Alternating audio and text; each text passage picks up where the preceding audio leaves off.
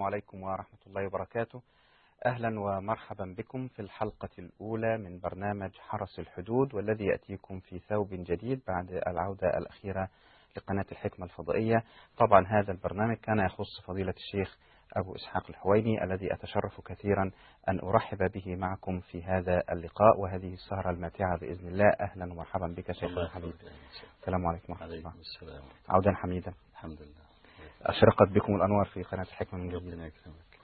آه، حرس الحدود يا شيخنا يمكن أول برنامج من حوالي أكثر من أربع سنين كان أول برنامج تم وضعه على خريطة الحكمة وكان حضرتك يعني آه، صاحب رؤية وفكر خاص بهذا البرنامج. ولكن سبحان الله آه، لم يظهر منه إلا القليل من الحلقات. كيف كانت فكرة هذا البرنامج عند البداية؟ الحمد لله رب العالمين والصلاة والسلام على نبينا سيد المرسلين وعلى آله وأصحابه أجمعين. آه، فكرة حرس الحدود هي فكرة قديمة عندي. آه، وكنت آه، كما تذكر في أول ما بدأنا نضع خطة البرامج لقناة الحكمة كنت عايز أسميه شرطة الموت. بس أنا عدلت عن شرطة الموت حتى لا يفهم الايه ال- ال- العنوان خطأ. يقول لك ده تأسيس لفرقات انتحارية أو الكلام ده. فاخترت كلمة حرس الحدود. ليه؟ لأنه ليست هناك عقيدة إلا ولها خصوم. وديننا له خصوم كثيرون. ونحن نعلم أن التدافع بين العقائد شيء كوني لا يستطيع أحد أن يتجنبه إطلاقا ولو الدنيا كلها سعت. تجمع نفسها على عقيدة واحدة لما كان. ولو شاء ربك لجعل الناس أمة واحدة. ولا يزالون مختلفين إلا من رحم ربك ولذلك خلقهم. قال العلماء خلقهم ليختلفوا فيميز الخبيث من الطيب. وقال الله عز وجل ولولا دفع الله الناس بعضهم ببعض لفسدت الأرض. إذا هذا التدافع هو سر صلاح الأرض. لكن طبعا هناك فرق بين الاختلاف الكوني والاختلاف القدري.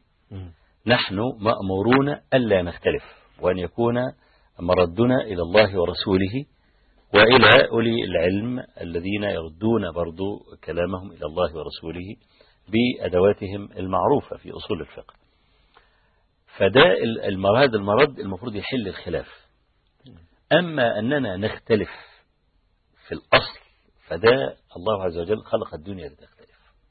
فيميز الخبيث من الطيب. فإحنا في ديننا آه، كما قال النبي صلى الله عليه وسلم افترقت هذه الأمة على 73 فرقة. كل فرقة لها أصول وبتسعى إلى تثبيت أصولها وتزييف أصول الفرقة الأخرى. فأهل السنة والجماعة لابد أن يحافظوا على بيضتهم وأن يحافظوا على أصولهم. وأن يردوا على الفرق الضالة سواء المنتسبة إلى القبلة أو الفرق الكافرة التي لا تنتسب إلى الإسلام أصلا. فبدأوا يقاعدوا القواعد والكلام ده وبدأوا يدربوا التلامذة على دراسة آه، كيف نجادل اليهود كيف نجادل النصارى كيف نجادل المجوس آه، كيف نجادل صاحب أي فرقة متع وبعدين أهل القبلة. كيف نجادل الجهمية كيف نجادل المعتزلة الأشاعرة الماتريدية المعطلة بدأت المسائل إيه؟ يعني العلماء يضعون أصولا ويدربون تلاميذ لهم على المسألة دي. كل ما إحنا بنبتعد عن عصر النبوة كل ما بنغرق في الجهل. بموت العلماء الربانيين الكبار الذي يموت منهم واحد لا يكاد يعوض إلا بعد عدة سنوات. مع أن الأمة الحمد لله في خير والأمة ملآنة. الحمد لله. يعني أمة الإسلام ملآنة بالفضلاء وإن كانوا لا يظهرون. يعني كم في الزوايا خبايا وكم في الناس بقايا. يعني ما ما أقولش أن المشاهير فقط هم الذين يمثلون أمة النبي عليه الصلاة والسلام العلماء. لا في علماء لا أحد يعرفهم. الواحد منهم يزن 20 30 واحد من الذين ظهروا على السطح. لكن الأمة على أي حال فيها فضلاء وفيها أناس كثيرون من العلماء الربانيين نعم. لكن الجهل كما قلت كل ما تبعد عن مشكلة النبوة كل ما يبقى الجهل فاشي لا سيما مع تشعب المذاهب يعني الفرق الإسلامية زي مثلا تاخذ زي الخوارج زي الشيعة ما عادتش فرقة واحدة مم. ممكن الفرقة منهم تصل إلى أكثر من 73 شعبة الفرقة, الفرقة الواحدة وهم يردوا على بعض وكلهم قد يتفقوا في الرد عليك في جملة معينة أو الكلام ده. فزي أي جيش في الدنيا قسم من أقسام الجيش اسمه حرس الحدود. مم. آه، ما فيش دولة تعيش من غير حرس حدود طالما لها سواحل بحيث تمنع تسلل العدو إلى أراضيها. نحن كذلك ينبغي أن يكون عندنا من العلماء ومن طلبة العلم الذين يقفون حول المصادر الأصلية. أي بني آدم تسول له نفسه أن يتسلل ليفسد شيئا من المصادر الأصلية للمعين اللي الأمة كلها بتشرب منه. مم. المصادر الأصلية عندنا القرآن والسنة والسنة, والسنة الصحيحة. لو جاز لأحد أن يعكر هذا البئر الناس هتتسمم. فأنا كيف أحافظ على تأويل القرآن؟ أنا مش هقول كيف أحافظ على القرآن لأن ده مش مهمتنا. القرآن محفوظ. محفوظ من عند الله عز وجل. إن الله عز وجل بين لنا أنه وكل حفظ التوراة إلى اليهود فحرفوا التو... الإنجيل إلى النصارى فحرفوا ولو وكل القرآن إلى المسلمين لحرفوا. أيضا لأن في زنادقة بأسماء المسلمين. فهؤلاء يحرفون لو وكل إليهم فلما كان هذا هو آخر الكتب وكان نبينا صلى الله عليه وسلم هو آخر الأنبياء. وما فيش نبي هيجي يصحح غلطة بعد كده تولى سبحانه وتعالى حفظ الكتاب بنفسه. قال إنا نحن نزلنا الذكر وإنا له لحافظون. لو أن رجلا سولت له نفسه أن يضع نقطة زائدة على حرف في القرآن لرد عليه ملايين الصبيان. في كتاتيب العالم. مش هقول يرد عليه العلماء. الصبيان الصغار في كتاتيب العالم قولوا له هذا خطأ فإحنا القرآن من جهة لفظه بحمد الله محفوظ لكن من جهة تأويله ليس بمحفوظ. في تأويلات كثيرة تأويلات الباطنية والإشارية و... و... وأخطاء في فهم معنى الآية والكلام ده وده معروف ومفسرون يردوا بعضهم على بعض وبتاع والكلام ده فالتأويل غير محفوظ. أما القرآن فمحفوظ فيبقى الحفاظ على البئر الذي تشرب منه الأمة هو الحفاظ على تأويل القرآن. زمان لأن بعض الناس يقول لك نحن نزعم أن السلف لم يختلفوا وهذا كذب على السلف وعلى التاريخ وعلى كل حاجة ولا يمكن أن يقول هذا إنسان منصف ولا, ولا قارئ حتى. بس ده مفتي. نعم. بس ده مفتي اللي بيقول كده. ما أنا عارف ما هو مفتي مأخوذة من فتة يعني. آه ما هو في برضه ال- الاشتقاق ما يمنعش إن إحنا ن- يبقى المفتي متاخده من الفتة يعني. نعم. فأنا عايز أقول ال- ال- ال- السلف لم يختلفوا في العقيدة ولم يختلفوا في المنهج. السلف لما نقول السلف القرون الثلاثة الأول. لأن بعد القرون الثلاثة الأول وفي آخر القرن الثالث بدأت تحصل خلافات وبدأت تستفحل هذه الخلافات وتطلع فرق وتطلع لها أصول و... وناس يكتبون الأصول ويفرعون ويردوا على بعض والكلام ده. لكن أنا عايز واحد يجيب لي مثل مثل في زمان الصحابة اختلفوا في شيء من العقيدة. مم. لا يوجد. لا يوجد إطلاقا. لكن اختلفوا في الأحكام كثيرا اختلفوا في الأحكام. الحلال والحرام اختلفوا. لمسائل اجتهادية ودلالة النص ممكن تكون واسعة قد يدركها إنسان ولا يدركها آخر والكلام ده لكن فيما يتعلق بالعقيدة.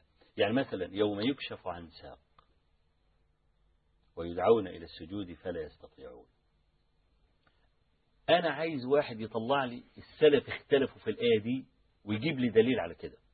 رواية الصحيحين تقول حديث أبي سعيد يوم يكشف الله عن ساقه هي هي هي ساقه إذا كانت وردت في القرآن ساق. هكذا بإطلاق مش مش منسوبة لحد فجاء الحديث الصحيح الذي لم يختلف على صحته اثنان من علماء الأمة. تمام؟ يجي لي واحد اللي ملوش أي فكرة عن علم الحديث ويقول لك الراوي غلط. غلط ليه؟ قال لك إنه ليس بمعصوم ممكن يروي بالمعنى. أو لك صح ليس بمعصوم ولكن ما دليل خطئه؟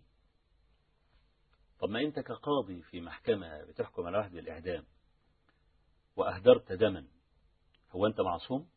طبعا. جميل. حكمت عليه ليه بالإعدام؟ مم. أليس من الجائز أن تخطئ؟ نعم من الجائز أن أخطئ. يبقى حكمك باطل. إذا أسقطنا الدين والدنيا.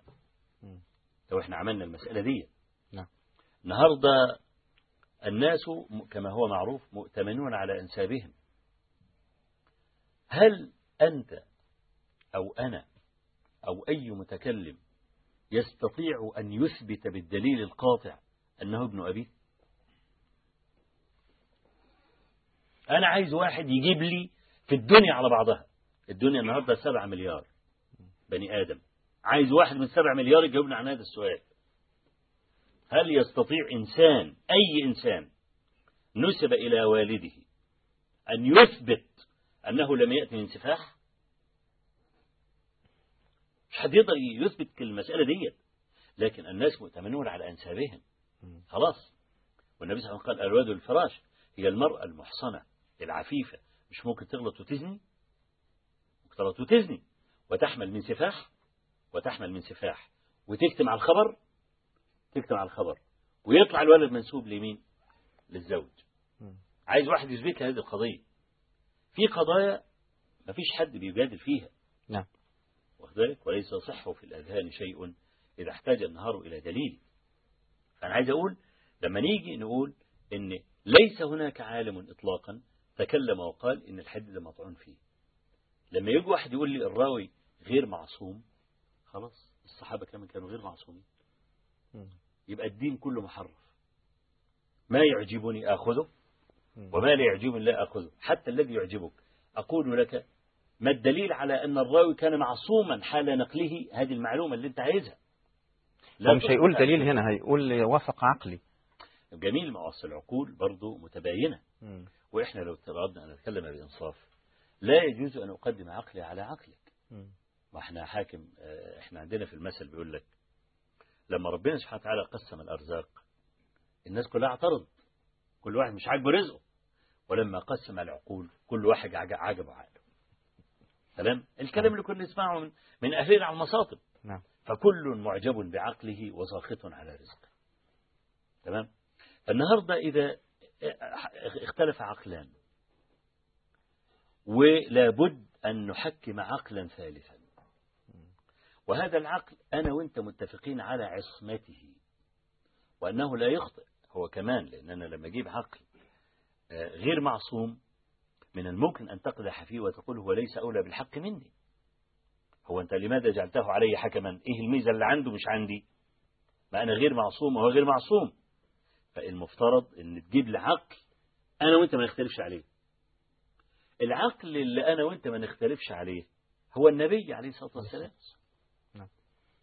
ولذلك كان المرد إليه كان المرد إليه عشان كده لما جينا نقول حرس الحدود قصدنا به حفظ تأويل القرآن.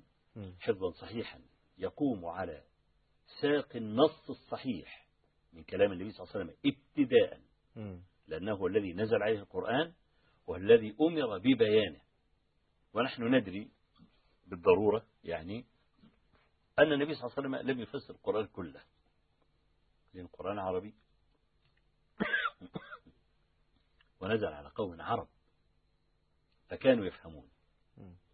فكان قليلا ما يفسر الآية بعد الآية. وربما فسر الآية بمعنى عام. نعم. كقوله مثلا صلى الله عليه وسلم في قوله تعالى كلا بل ران على قلوبهم ما كانوا يكسبون. فيذكر صفة الران. بس. بس ما يربطوش بالآية. فهم أنا أقول لما الآية يبقى الران اللي النبي صلى الله عليه وسلم وصفه يبقى هو ده. أقوم أحط دي على دي يوم يطلع لي معنى سليم فإن إذا كان النبي صلى الله عليه وسلم لم يفسر القرآن آية آية لأن لو فسره للزمانها تفسيره والقرآن كتاب حمال ذو وجوه ونزل على قوم لم تلتبس بأذهانهم عجمة وما كانوش أعاجم كانوا عربا يفهمون العربية إنما كان قد يستشكل عليهم أشياء عربيتهم حكمت بها زي الذين آمنوا ولم يلبسوا إيمانهم بظلم أولئك لهم الأمن وهم مهتدون الصحابة. أول ما انزعجوا منها طب إيه إيه إيه, إيه يعني لماذا لم ينزعجوا من بقية آيات القرآن؟ اشمعنى دي اللي انزعجوا منها يعني؟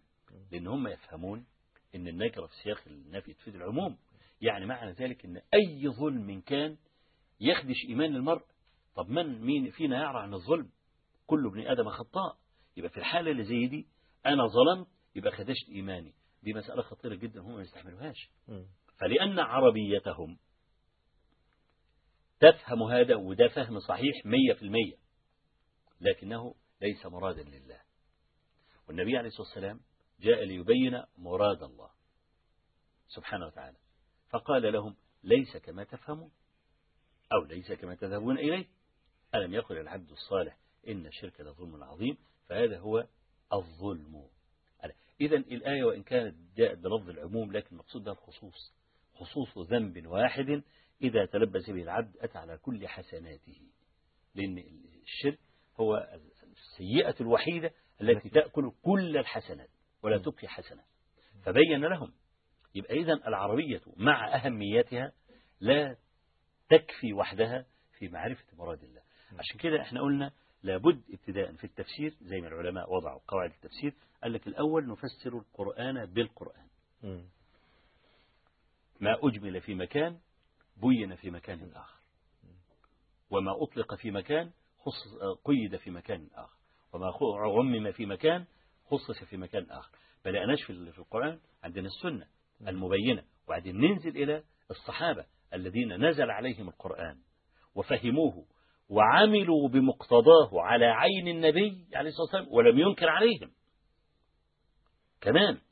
ما هو العمل العام للصحابة والنبي صلى الله عليه وسلم لم ينكر عليهم. ما هو ده نوع من إقرار. نوع من إقرار النبي عليه الصلاة والسلام في الجملة من طبعا أنواع السنة. في في الجملة في الجملة. لا أقول إن صحاء النبي صلى الله عليه وسلم اطلع على عمل كل واحد. لكن نقول في الجملة وأنه لو وصله شيء يعني يخالف الحق كان لابد إيه؟ أن يبينه.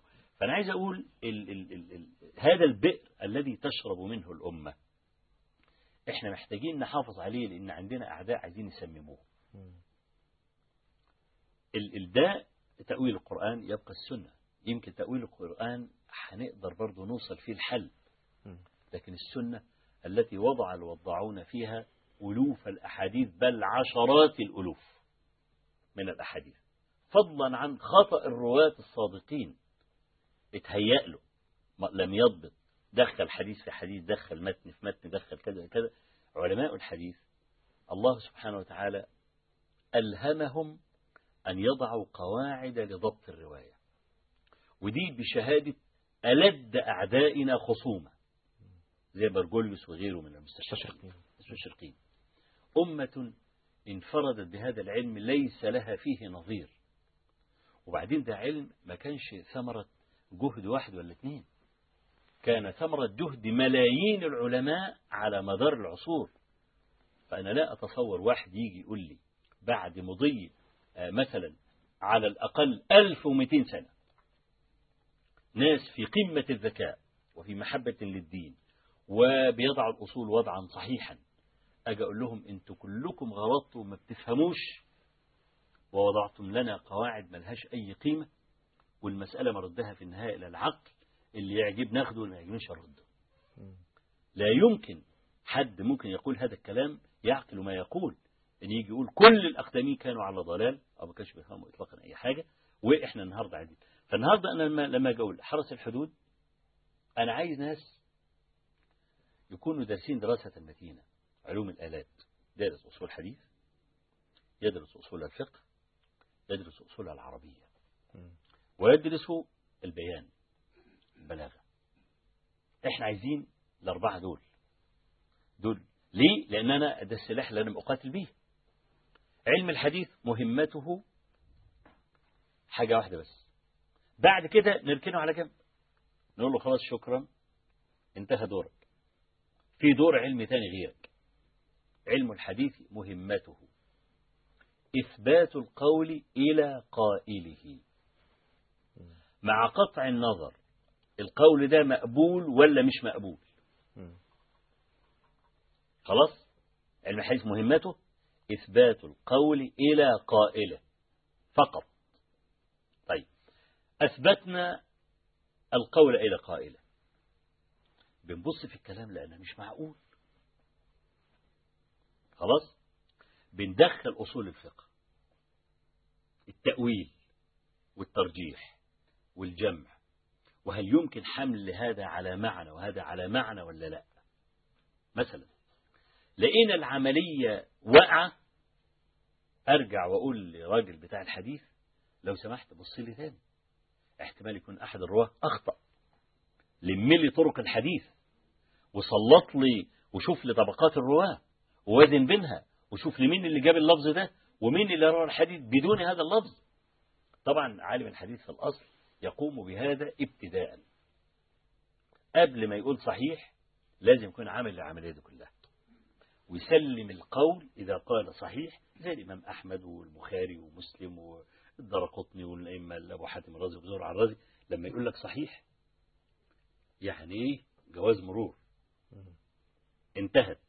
يبقى يجي دور الفقيه اللي بيتأمل في المعاني ويمكن يستنبط من الجملة الواحدة عشرات الأحكام. كل واحد له دور.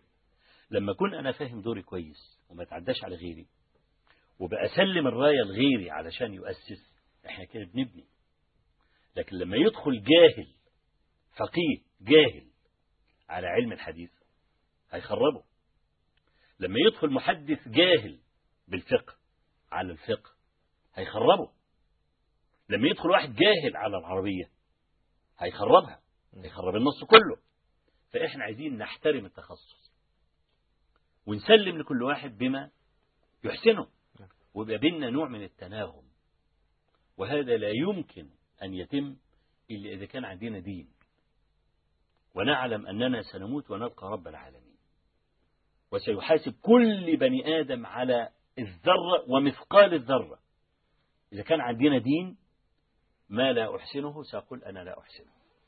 وأحيل إلى غيري لكن المسألة سداح مداح. عشان كده أنا لما عملت برنامج حرس الحدود الحقيقة ويؤسفني أن أقول إن هذا البرنامج أنا اعتنيت به كثيرا لكن ليس تحت اسمه.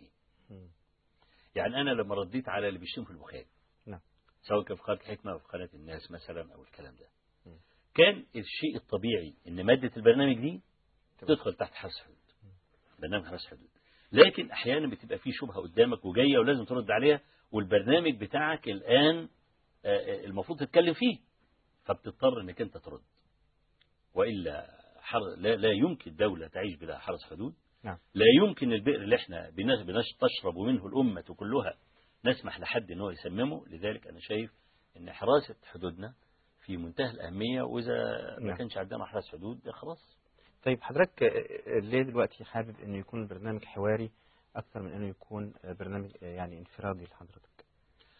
والله أنا يعني لما اقترحت عليك يكون برنامج حواري الحوار بيبقى فيه نوع من الحياة. نعم. وال... وأنا عشان أرد برد بمصطلحات جافة أنا ما أعرفش أخففها. يعني ما أقدرش أخالف قانون أهل العلم في استخدام المصطلحات. يعني أنا مثلا وأنا بشرح علم مصطلح الحديث في قناة الناس. نعم. ربنا سبحانه وتعالى وفقني وأنا ما عرفتش طبعا بهذا التوفيق إلا من كلام الناس. يعني أنا لما أنا ب... ب... كلام الجمهور بقى. كلام ال- الناس يعني. يعني أنا دلوقتي ممكن بعمل معاك برنامج الآن. أنا لا أدري ألقي قبولا أم لا. نعم. هل أنا نجحت في توصيل المادة أم لا اللي بيقول لي إن أنا نجحت أو ما نجحتش الرسائل التي تصلني ال- المكالمات التي تصلني وليست رسائل آه، بال- بالعشرات لا رسائل بالمئات أو بالألوف. مكالمات مش مكالمات كده مكالمات برضو بال- بال- بالمئات أو بالألوف فأنا بعرف إن أنا قدمت لدرجة إن بعض العوام في بلدي لما كانوا يقابلوني في المسجد. يقولوا لي أنت ما عادش تتكلم في المصطلح ليه؟ ناس موظفين عاديين يعني أنا لا أتوقع أنه كان ممكن يسألني هذا السؤال كان يسألني أي حاجة تانية. فأنا عرفت إن أنا قدرت أعمل ثقافة حديثية يبقى قدرت أنجح نجحت في توصيل معلومة. لكن لما أكون أنا بدافع لازم أتكلم بكلام علمي. قد أعجز عن تخفيف جفاف المادة العلمية وبالتالي المستمع هينام مني. مش هيقعد يستمع لي إلا واحد عايز المادة دي. نعم. وأنا عايز أعملها قضية حياة. أنا لما شرحت المصطلح علاقات الناس وقلت إن أنا أرغب إن أنا أعمل ثقافة حديثية. مش عايز الناس تبقى متخصصة لأن تخصص في الحديث أو في أصول الفقه أو, أو في أي مادة حتى في الصناعات الدنيوية العادية والكلام ده. عايز موهبة وعايز إمكانات والكلام ده وأنا عارف. لكن قلت أعمل ثقافة حديثية. حتى الراجل العادي ممكن يسأل أي حد يقول له الحديث ده صحيح ولا ضعيف؟ أهي كلمة قالت مع إنه ممكن يخدعه. ما هو برضو نفس الوقت. المفتي. بتاعنا الدكتور علي جمعة. أنا سمعته في شريط وبيتكلم عن ال- الإسناد وبيتريق على اللي يقول لك آه، آه، العوامي يطلب يطلب الإسناد. قال له خلاص يا سيدي أنا هقول لك حدثنا أبو محمد البقال وفلان الخضرجي وفلان اللي مش عارف إيه وفلان اللي مش عارف إيه إيه رأيك؟ قال رسول الله صلى الله عليه وسلم كذا وكذا وكذا. هتقول لي متشكرين أنا أنت كده تمام التمام. هقول لك تعالى يا جاهل. أنت عارف مين فلان الخضرجي؟ ده اللي بيبيع الخضار تحت البيت عندي. وده اللي بيبيع مش عارف في الفرن العيش. وبيبيع في كذا. فأنت لما تقول لي قول لي الإسناد أنت ما بتفهمش حاجة في الإسناد ولا يحزنون. فبطلوا تنطيط. ده كان معنى الإيه؟ معنى الكلام بتاعه. أنا عايز أقول مين اللي غش مين؟ من الأولى أن يلام.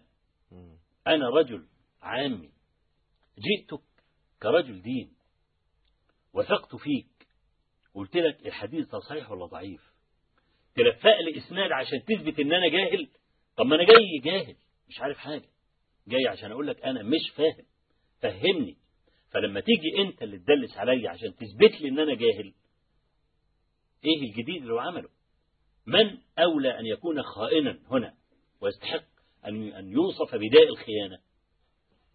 هو لما أنا أروح كمريض لطبيب والطبيب عارف العلة فين واداني دواء مختلف. لعلة أخرى وأصابني في مكان آخر كان صحيحا. مين اللي غلطان؟ أنا؟ طبيب طبعا. يح- يقولوا لي ليه ما- اخترتش الطبيب طب إيش عرفني؟ أنا سألت يا جماعة مين الطبيب المختص في المادة الفلانية؟ قالوا لي فلان فلان الراجل مشهور. سلمت نفسي له. ائتمنته على صحتي. غشني. واداني دواء مخالف. من الأولى أن يحاكم؟ هل يقال للمريض أيها الجاهل لما لم تبحث في أرشيف هذا الطبيب وتعمل لي ملف وتعرف إذا كان إنسان أمين ولا مش أمين وكذا وبعدين تروح له؟ يكون مات وخلاص ودفناه وانتهت الحدوته؟ لا أروح لصيدلي أديله روشتة. أنا مش فاهم الدكتور كاتب إيه. خطه نق- نقش فراخ. خد الصيدلي واداني دواء مختلف عن الدواء اللي أنا طالبه. خد إنسان خده جاله تسمم ولا حاجة. أقول له أنت رحت لصيدلي جاهل؟ ما هي ما دي ما هي دي الم- دي المأساة. المفروض يمدح من يريد أن يتثبت. هل النبي صلى الله عليه وسلم قال هذا أم لا؟ لأن إحنا مش مختلفين. إن في عشرات الألوف من الأحاديث الضعيفة والموضوعه والمنكره والشاذة من أخطاء الرواة واوهامهم و- بل ومن وضع الواضعين عمدا في سنة النبي صلى الله عليه وسلم. فلما اختلط علي وأنا راجل مش متخصص ورحت لك وضعت ديني بين يديك عشان تقول لي ده صح ده غلط. أنت اللي تغشني؟ فالنهاردة أنا عندما أقول هل هذا صحيح أم لا ده من بركة الثقافة الحديثية. وأنا يمكن حكيت حكاية زمان في منتدى الحكمة. لما دخلت بلدي وبدأت أدرس علوم الحديث نعم. وكانت جديدة خالص ما فيش حد يسمع عنها. بدأ الطلبة يتهافتون على دروسي في علم المصطلح. عينيهم فتحت قلت لهم كمية من الأحاديث كانت صحيحة عند الناس وخطباء الأوقاف ليل نهار يقولونها. فالشباب اندفع. بالغير على السنة بقى بعد ما درس علم الحديث وعرف أن لا يجوز الكذب على النبي صلى الله عليه وسلم ويجب على من يرقى المنبر أن يتحرى الأحاديث والكلام. بدأوا يذهبوا لأئمة وخطباء الإمام مثلا بقى له 40 سنة بيخطب 30 سنة بيخطب ما فيش واحد من اللي قاعد في الجامع إطلاقا قال له تلت التلاتة كام على مدى 30 سنة. حتى تصور أنه إمام الزمان. لقى عيل قد كده جاي يقول له الحديث اللي أنت قلته حديث مكذوب. مكذوب أنت مين يا ابني؟ قال له الحديث مكذوب مين اللي قالك مكذوب؟ الشيخ أبو إسحاق شوية مين أبو إسحاق؟ ده يطلع مين؟ أبو إسحاق شيخنا هو شيخ ده ما فهمش حاجة. خلاص. بدأ الأئمة في والخطباء في البلد يسألوا عن مين الراجل اللي اسمه أبو إسحاق ده. فلقوا شاب يعني هو اللي فقال لك بس هذا الرجل أتى فعلم الشباب قلة الأدب. أنا أنا مش مسؤول عن طريقة الشاب في الاعتراض. أنا علمته. الشاب منظومة المنظومة الأخلاقية عنده تربيته اندفاعه محبته للسنة حماس الشباب مش عارفين راح اعترض على واحد قدام الناس. طب ما أنت كنت ممكن تاخده. يعني هو لو جاء قال لي والله في واحد بيقول أحاديث مكذوبة في في المسجد الفلاني. أعمل معاه إيه؟ كنت هقول يا ابني اكتب له رسالة وقول له كذا كذا كذا كذا. وإن في بعض العلماء قالوا كذا وهات أسماء علماء كبار أنا هدهم لك. تقول له قال الإمام أحمد بن حنبل هذا حديث منكر. قال الإمام البخاري هذا حديث منكر وأديك الجزء الصفحة. لما تديله الورقة ديت ما يقدرش يكح مع البخاري. والكلام ده وهيبقى خدها في السر وتنتهي القصة. لكن أنت لما تروح تعترض عليه قدام الجماهير وده رجل له 40 سنة بيخطب لن يقبل منك هذا. أنت بتفضع رسل الأشهاد وتبين انه طلع في الآخر ما بيفهمش حاجة. فال دي المفترض تبقى حسنة. لكن الشباب باندفاعهم والكلام ده هو كانوا القصة دي كلها كانت بيتم من ورا ظهري. تتم كل واحد بيعترض بطريقته. لكن عملت يقظة نعم. عند الشباب وبدأوا ينشرون هذا العلم. فأنا عايز أقول الجفاف المادة العلمية بيخليني لما أقعد أتكلم الآن بدون ما أنت تاخدني إلى موضوع آخر المستمع يمل. وما يسمعنيش إلا واحد محب. نعم. وواحد برضه عنده قدر من الدراسة يقدر يفهمني. يعني أنا دلوقتي اتكلمت لحد ما صدعت الناس في المسائل ديت والكلام أنت ممكن دلوقتي عشان خاطر تخفف الجفاف اللي أنا عمال أتكلم فيه الكلام ده ممكن تقوم إيه واخدني المحور آخر. نعم. برضه هيتعلق بالموضوع. بس هغير. خلاص طالما أنت خدتني محور آخر وبعدين ممكن تبقى الدنيا برضه إيه يعني فيها نوع من الشد. نعم. انت تتكلم وأنا اتكلم وتحمس مش عارف إيه تيجي مداخلة واحد بيقول كذا مش عارف ارد بتاع هي تعمل حياة للايه؟ للبرنامج. نعم. فانا قلت عشان نقدر نوصل فكرة حركة الحدود للناس لو كان برنامج حوارين اعتقد انه يكون افضل من لو أنا قعدت لوحدي كده قعدت اشرح بنفسي يعني. نعم. طيب نبدأ تسخين بقى في الحلقة كده بحيث إن يعني يحصل حالة من حالات الحوار. طيب. النهاردة حضرتك الهجمات اللي على السلفيين وعلى الدين بشكل عام ورموزه صارت يعني كثيرة جدا ومتتابعة. أنا هنتقي منها بعض الهجمات اللي هي محتاجة تعليق يعني من حضرتك لأهميتها. النهاردة جريدة الفجر على الصفحة الرئيسية الصفحة الأولى كتب تعليقا على فتوى الشيخ ياسر برهامي وما قام به مشايخ يعني الشيخ عبد المنعم الشحات والشيخ ياسر وغيرهم بجواز قبول الدية لأهالي قتلى الثورة نحسبهم الله شهداء. فكاتبين صفقة السلفيين السرية لإنقاذ قتلة الثوار من المشنقة. وبيقول يعني طبعا صاحب الجريدة أو رئيس تحرير الجريدة إن فتوى ياسر برهامي لدفع الدية باطلة شرعا. طبعا عندي سؤال إن كيف يقول عن مثل هذه الفتوى باطلة شرعا؟ والحاجة الثانية كيف كيف ترى حضرتك هذا الاتهام للسلفيين إن هم بيعملوا صفقة ضد أهالي الشهداء. والله أنا يعني أنا عايز أقول حاجة مهمة. ليس كل ما يقال ينبغي أن يجاب عنه. لأن في اتهامات ساقطة. فأنا المفترض أنا بحترم عقلي وأحترم نفسي وأحترم المشاهد كمان. وأحترم اللي بيسمعني. لما واحد يجوا للسلفيين فتجية عيب إن أنا أرد عليه. ليه النبي عليه الصلاة والسلام اتهم في القرآن. اتهم نقل الله عز وجل اتهم المشركين للنبي في القرآن. قالوا هو ساحر هو كاهن هو مجنون. أنا لا أحفظ في حديث من الأحاديث أن النبي صلى الله عليه وسلم وقف بين يدي كفار قريش وقال لهم أنا عاقل. أو قال لهم أنا لست بمجنون. أو قال لهم أنا لست بساحر. لأن دي تهمة ما ينفعش يرد عليها. لأن الجميع متفق. حتى الذين قالوا هو مجنون هم يعرفون أنه أعقل منهم جميعا. ففي حاجات إحنا يعني ما بنقفش عندها كتهمة. لكن نبينه حكم الشرع فيها نعم. ونعدي إذا كانت سبا مجردا زي اللي حضرتك ذكرته الآن مش بن مش بنرد عليه لا وحتى لما يجي يقول باطلة شرعا مم. ما حظ هذا الكاتب من الشرع أصلا مم. ما إحنا إذا كنا عايزين آه، نت- نت- نت- نتكلم ونحترم بعض ويبقى في تناغم من الفرى إن يقول صفقة سرية مم. اولا الصفقة السرية دي بتفكرني بالكمسري اللي كان بيركب في الأتوبيس ويقول مين نازل محطة المطار السري. واخد بالك إزاي؟ ما عادش سري لأن بقول لأن أيوة. بقول طب فلما بقول الصفقة السرية لواحد بيفتي في ميكروفون يبقى حتى العنوان غلط. مهنيا خطأ. نعم. ماشي؟ لكن أنا النهاردة عايز أقول نرجع لل- للقرآن والسنة إذا كانوا مسلمين. وإذا كانوا يدينون بالقرآن وبالسنة نرجع للقرآن والسنة.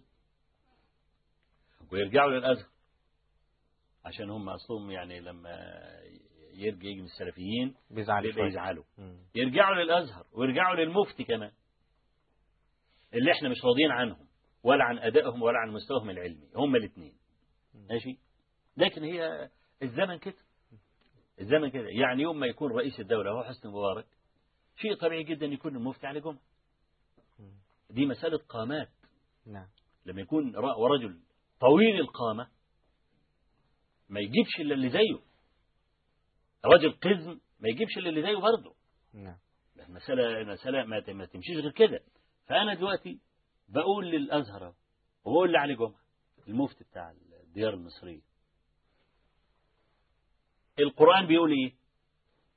أليس من حق ولي الدم أن يتنازل عن الدية؟ الجواب بالإجماع نعم لأن في نص في القرآن. فمن عفي له من أخيه شيء فاتباع بالمعروف وأداء إليه بإحسان. هذه أول مرحلة. ثاني مرحلة قال لك أنا أول مرحلة قال لك مش عارف.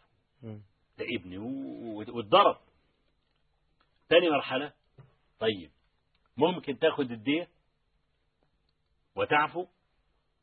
عندنا في سورة النساء وما كان لمؤمن أن يقتل مؤمنا إلا خطأ. الدية تمام؟ قال لك أنا ممكن أقبل. خلاص من حقه أن يقبل. قال لك لا مش هقبل دي. عايز أقتله. يجوز له ذلك. ما يتسجنش بقى. ما إحنا عايزين نتكلم ما هو النهارده دلوقتي بيقول آه، قتلت صور عايزين نطبق عليهم أحكام. جاء القضاء حكم على قاتل ثورة ب 15 سنة سجن هو ده حكم؟ هل هذا حكم هذا حكم الله ورسوله؟ إن أنا أعمل ال- ال- القضية دي؟ طبعا لا. حتى الحكم اللي هم عايزين يوصلوا له ليس هو الحكم الشرعي. فانا عندي إما أن أعفو نعم. لم أعفو أخذ الدية ما قبلتش الدية يبقى القصاص. لكن القصاص بشرط. نعم. أن أثبت بدليل قاطع إن ده اللي قتل.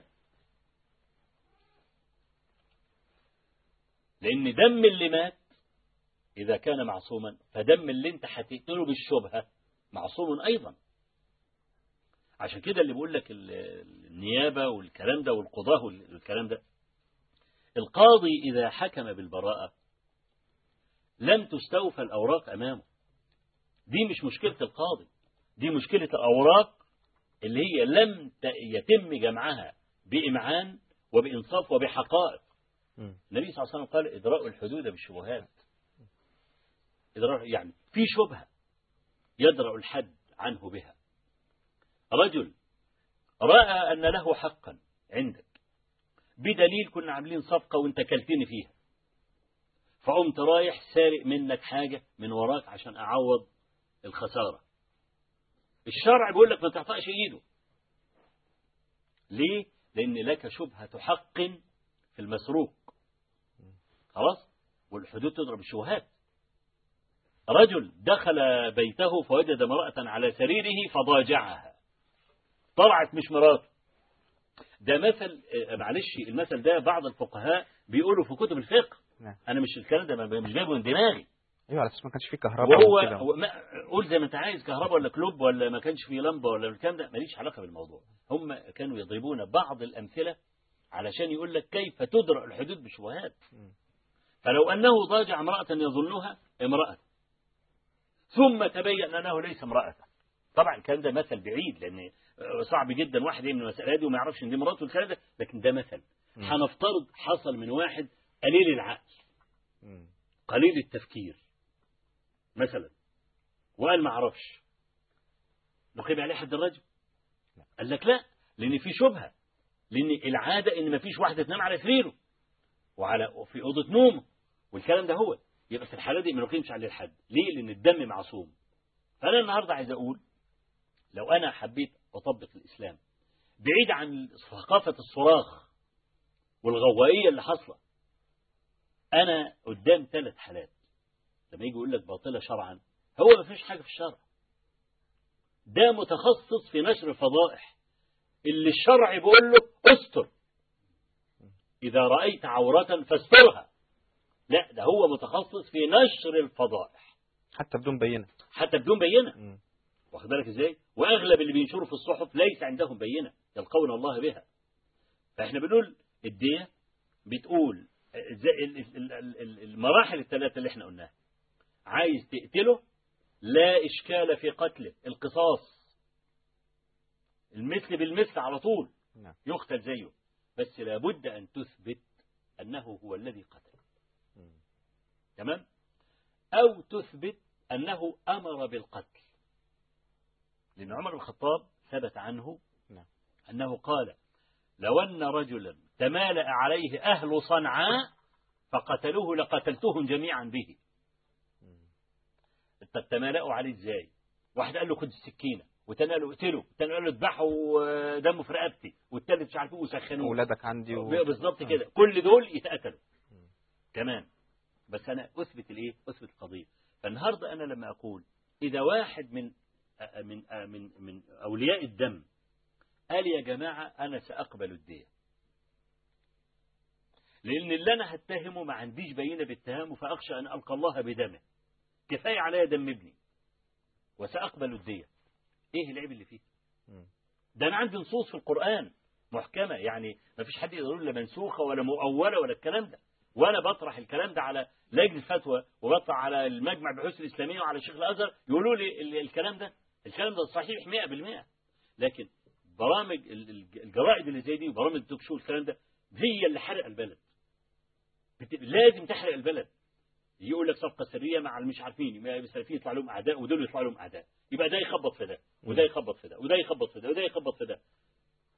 الفتنة كلها من هؤلاء هم الذين يقيمونها. الجرائد المستقلة هي منبع الفتنة. برامج التوك شو منبع الفتنة اللي هي اللي هي بتخلي كل الناس مش متفق مع بعض. مفيش تناغم. إحنا عرفنا نهد صحيح لكن هل سنستطيع أن نبني؟ ليس عند أحد خطة بناء. وأنا بقول أهو إخواننا ال- الإسلاميين المترشحين للرئاسة أنا بقول لهم أنتم ما بتقروش سياسة. مع محبتي لواحد زي الشيخ حازم والكلام ده ما بتقروش سياسة. لأن اللي استلم ملف مصر النهاردة يبقى بينتحر. أنا في الآخر سأبذل كل ما أستطيع وسأخرج ملعونا. لأن أنا في شعب فما فيش شعب بيساعدني إن أنا أبني. ليس هناك يد سواعد ممكن أبني. كل ما أبني حاجة يجي واحد تاني يهدها لي تيار مختلف يهدها لي. فاللي هيتولى رئاسة مصر بيتولى رئيس مصر عشان يبقى رئيس مصر. لكن مصر النهاردة تحتاج مش إلى رئيس فقط مصر تحتاج إلى تناغم. تناغم كامل والتيارات دي كلها كل واحد له أجندة مختلفة تماما عن الآخر ولن يتفقوا. يعني شفت البرنامج اللي أنت عملته امبارح مع ال ال ال ال الجماعة اللي أنت استضفتهم. إذا كانت مصر تدار بهذا مصر هتبقى في حرب أهلية ومقبلة على يعني ليالي سوداء كالحة. لو الدنيا هتمشي كده بهذه الطريقة البناء حاجة مختلفة. النهاردة إحنا داخلين على خمس ست شهور مش عارفين نستعيد الأمن. بلد زي اليابان الإعصار التسونامي اللي حصل في اليابان بعد أسبوعين اتنين. انتهت أخبار اليابان من الجرائد العالمية. علشان دي بلد لها هيكل وبلد طالعة على مؤسسات حقيقية مش مؤسسات وهمية. وانتهت أخبار اليابان. واستطاع إن هم يظبطوا الدنيا وانتهت ما عادش لا حد بيعيط على اليابان ولا بيبكي. الين الياباني ارتفع قرش ساغ في عز الأزمة فأنا عايز أقول مصر فيها إمكانات أن تكون دولة عظمى بسواعد أبنائها بفكرهم إحنا عندنا طاقات هائلة لكن اللي بيحصل من هذه البرامج وهذه الجرائد والكلام ده هي اللي عاملة الفرقة الشديدة نعم. بين الناس وهي اللي عاملة الزرع بذور الفتنة نعم. فأنا جبت كلام من القرآن والسنة إذا كان بيقول باطلة شرعا طب يقول يا أخي يقول باطلة سياسيا ولا حاجة لكن يقول- شرعا هو يبيع المياه بحرف 90 طيب هو طبعا بالنسبة لتعليق حضرتك على البرنامج أنا مش هرد على كلام حضرتك طبعا إقرارا ل- لفضل حضرتك عليا طبعا وطبعا مش هو مش مش موضوعنا لكن كل آه. واحد له وجهة نظر نعم. أص- أصاب أم أخطأ يعني. وكان الهدف منهم مش إقرار كلامهم ولكن إحنا كنا بنعرض كلام آه، المشاركون في أحداث الغد وكان كل واحد أدلى بما عنده ونعتذر يعني لو كنا لا لا لا لا اقفز طيب. المسألة دي. بقية الكلام هو فيها لمز للسلفيين لأنه يقول صفقة السلفيين السرية لإنقاذ قتلة الثوار من المشنقة. هذا يعني أن السلفيين عملاء للأمن. هو يريد ذلك. ما هو التهمة دي قديمة. التهمة قديمة وبعدين أنا بصراحة أنا شايف إن هرد عليه. أنا هرد على هرد هرد عليه أقول له إيه؟ إلا إن أنا أهبط إلى مستواه وأتكلم. يعني هنقول إن السلفيين ابتلوا في سبيل الله أكثر من أي أحد. والله و- إحنا إحنا ما إحنا ما بنقولش إحنا ابتلينا إزاي؟ مم. لأننا ما كنا نعمل لهم. نحن نرجو أن يكون عملنا كله كان لربنا. يوم نلقى ربنا يجازي كل واحد بعمله. ولا بندعي بطولة ولا ولا ولا ولا عايزين نقول إحنا عملنا إيه. لكن النهارده أحيانا قد يضطر المرء أن يقول شيئا ما كان يتمنى أن يقوله. السلفيون هم الذين حافظوا على هوية مصر الإسلامية. لو لم يكن لهم فضل إلا هذا لكان كافيا. فإحنا مش هندعي بطولات. يعني أنا النهارده لما تيجي تقول لي آه، احكي لي بقى قصتك مع أمن الدولة. مثلا يعني. أنا أرفض إن أنا أقول لك قصتي مع أمن الدولة. هقولها ليه؟ أنا إذا كنت صبرت ولا إذا كنت أهنت ولا إذا كنت منعت ولا الكلام ده هو أنا كنت راجل شغال في طريق ومنعت وبعدين واصلت طريقي بطريقتي. أمن الدولة ما وقفتنيش في يوم من الأيام. وقفتني بقرارات صحيح في في بعض المراحل لكن أنا ما وقفتش.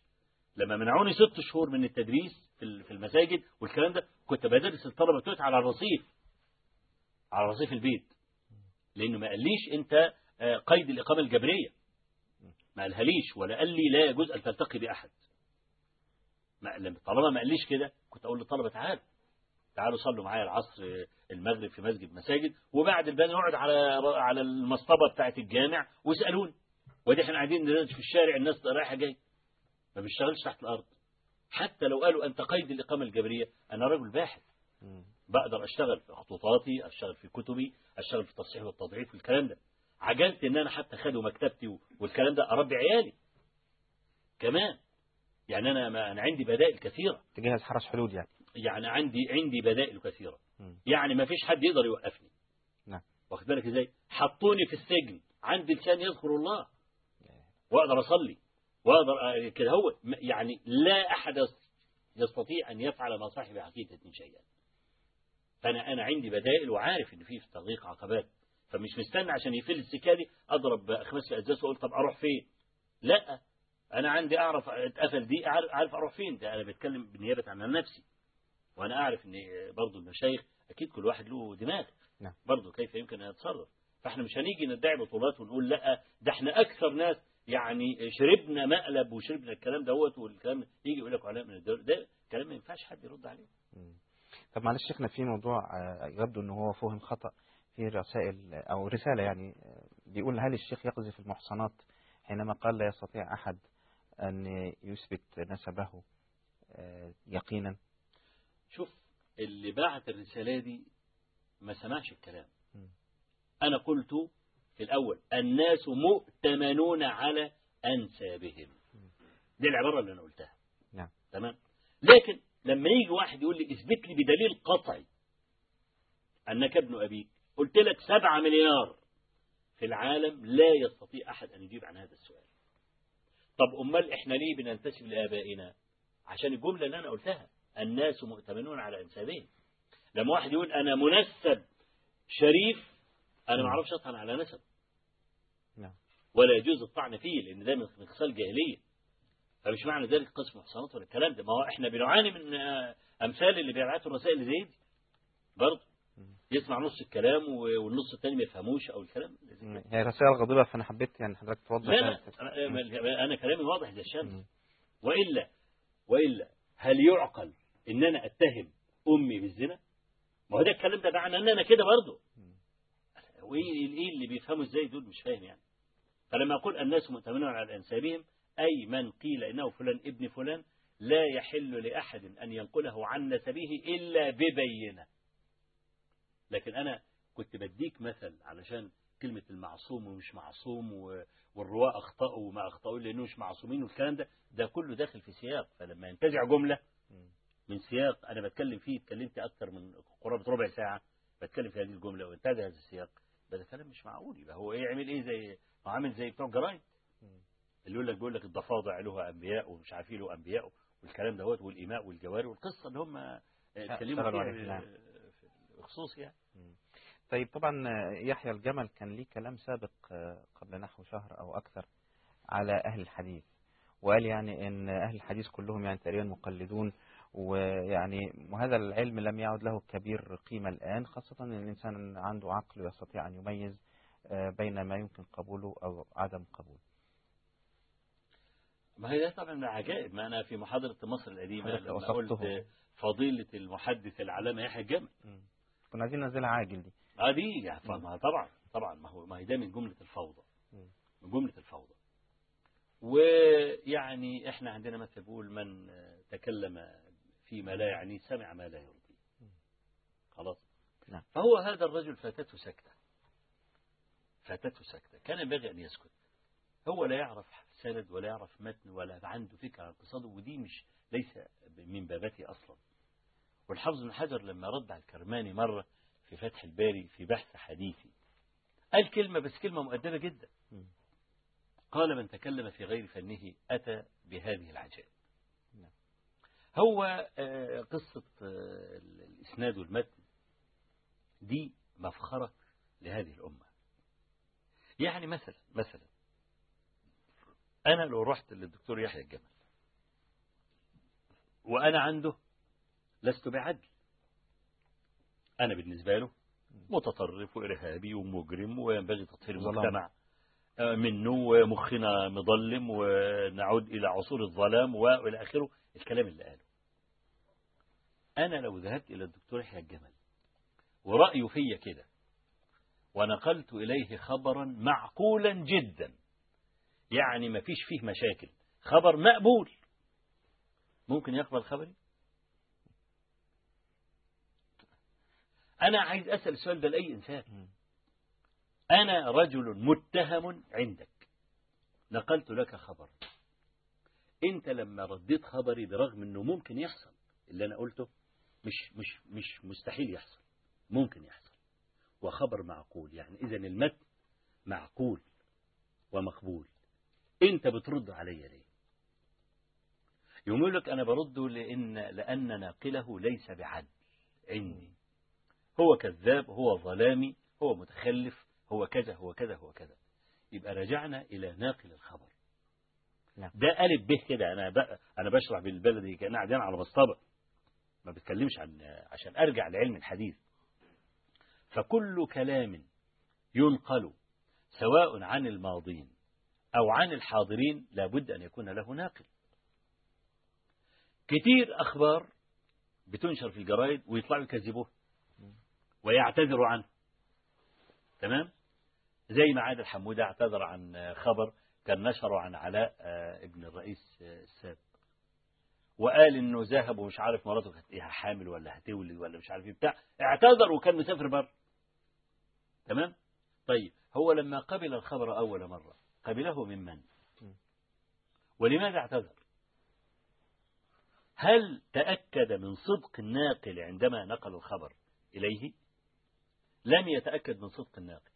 لما واحد بعت وقال له الخبر غير صحيح وإن القصة دي ما حصلتش والكلام ده هو قام بعت اعتذار عاجل للجرنان إن إحنا نأسف إن إحنا نشرنا كذا وكذا وكذا. طب اعتذر ليه؟ بناء على نقل ناقل. نعم. فإذا كانت الأخبار يدخلها الصدق والكذب يبقى لابد أن أنظر في أحوال المخبرين. من الذي نقل إلي الخبر؟ فإن كنت أنا شخصيا أعتقد أنه من الصادقين ومن الضابطين الحافظين دماغه مش مفوتة يعني دايما يبالغ تمام؟ واحد بي- بينقل حقيقة. يعني في آه، واقع حصل في مثلا آه، في بلد من البلدان كنت أنا حاضر فيه. وإحنا عارفين إن الست اللي بتنقل الخبر ده بتهول. خلاص؟ فزوجها جاله هبوط. تمام؟ جات تجري للدكتور والدكتور ده أخوه. قالت له الحق أخوك بيطلع في الروح. خلاص؟ نعم. وده إيه؟ واحد إيه؟ عرقان. جاله جاله هبوط سكر. فعرقان. ويقول هاتوا لي حاجة حلوة أشربها ومش عارف إيه والكلام ده. لما تيجي تقول له الحق أخوك بيطلع في الروح. أخوه كان في العيادة. قال لها حاضر أنا جاي. اديله بس مية بسكر وأكلوه عنب وأكلوه مش عارف إيه الكلام ده وأنا جاي. الكلام ده كان بعد العصر بساعة. أخوه راح له المغرب لما خلص العيادة. طب راح له المغرب ليه؟ لأنه عارف إن دي ست. بتهول بتهول هي صادقة أخوك عرقان وأخوك لكن مش صادقة في إنه بيطلع في الروح. تمام؟ فهو وده أخوه شقيقه يعني. فكان المفترض إنه يقوم سايب العيادة ويجري على إيه؟ على مين؟ على أخيه لكن لأنه يعرف إن امرأته بتهول في كل حاجة وتعودنا إنها بتهول في كل حاجة قال لك لا ادي لها كذا كذا كذا وهتخلص الحدوته فأنا لما أكون عارف إن في إنسان صادق ولكنه ليس بحافظ أقول لك ممكن يدخل كلام في كلام. ممكن يدخل حكاية في حكاية. فده أنا ما أقدرش أقبل منه كلام. لازم أخذ من واحد مركز وهو بيسمع في وقت التحمل يكون مركز. في وقت الأداء يكون مركز. أمتنا تميزت بهذا. ولذلك إحنا نعرف الحديث المكذوب من غيره.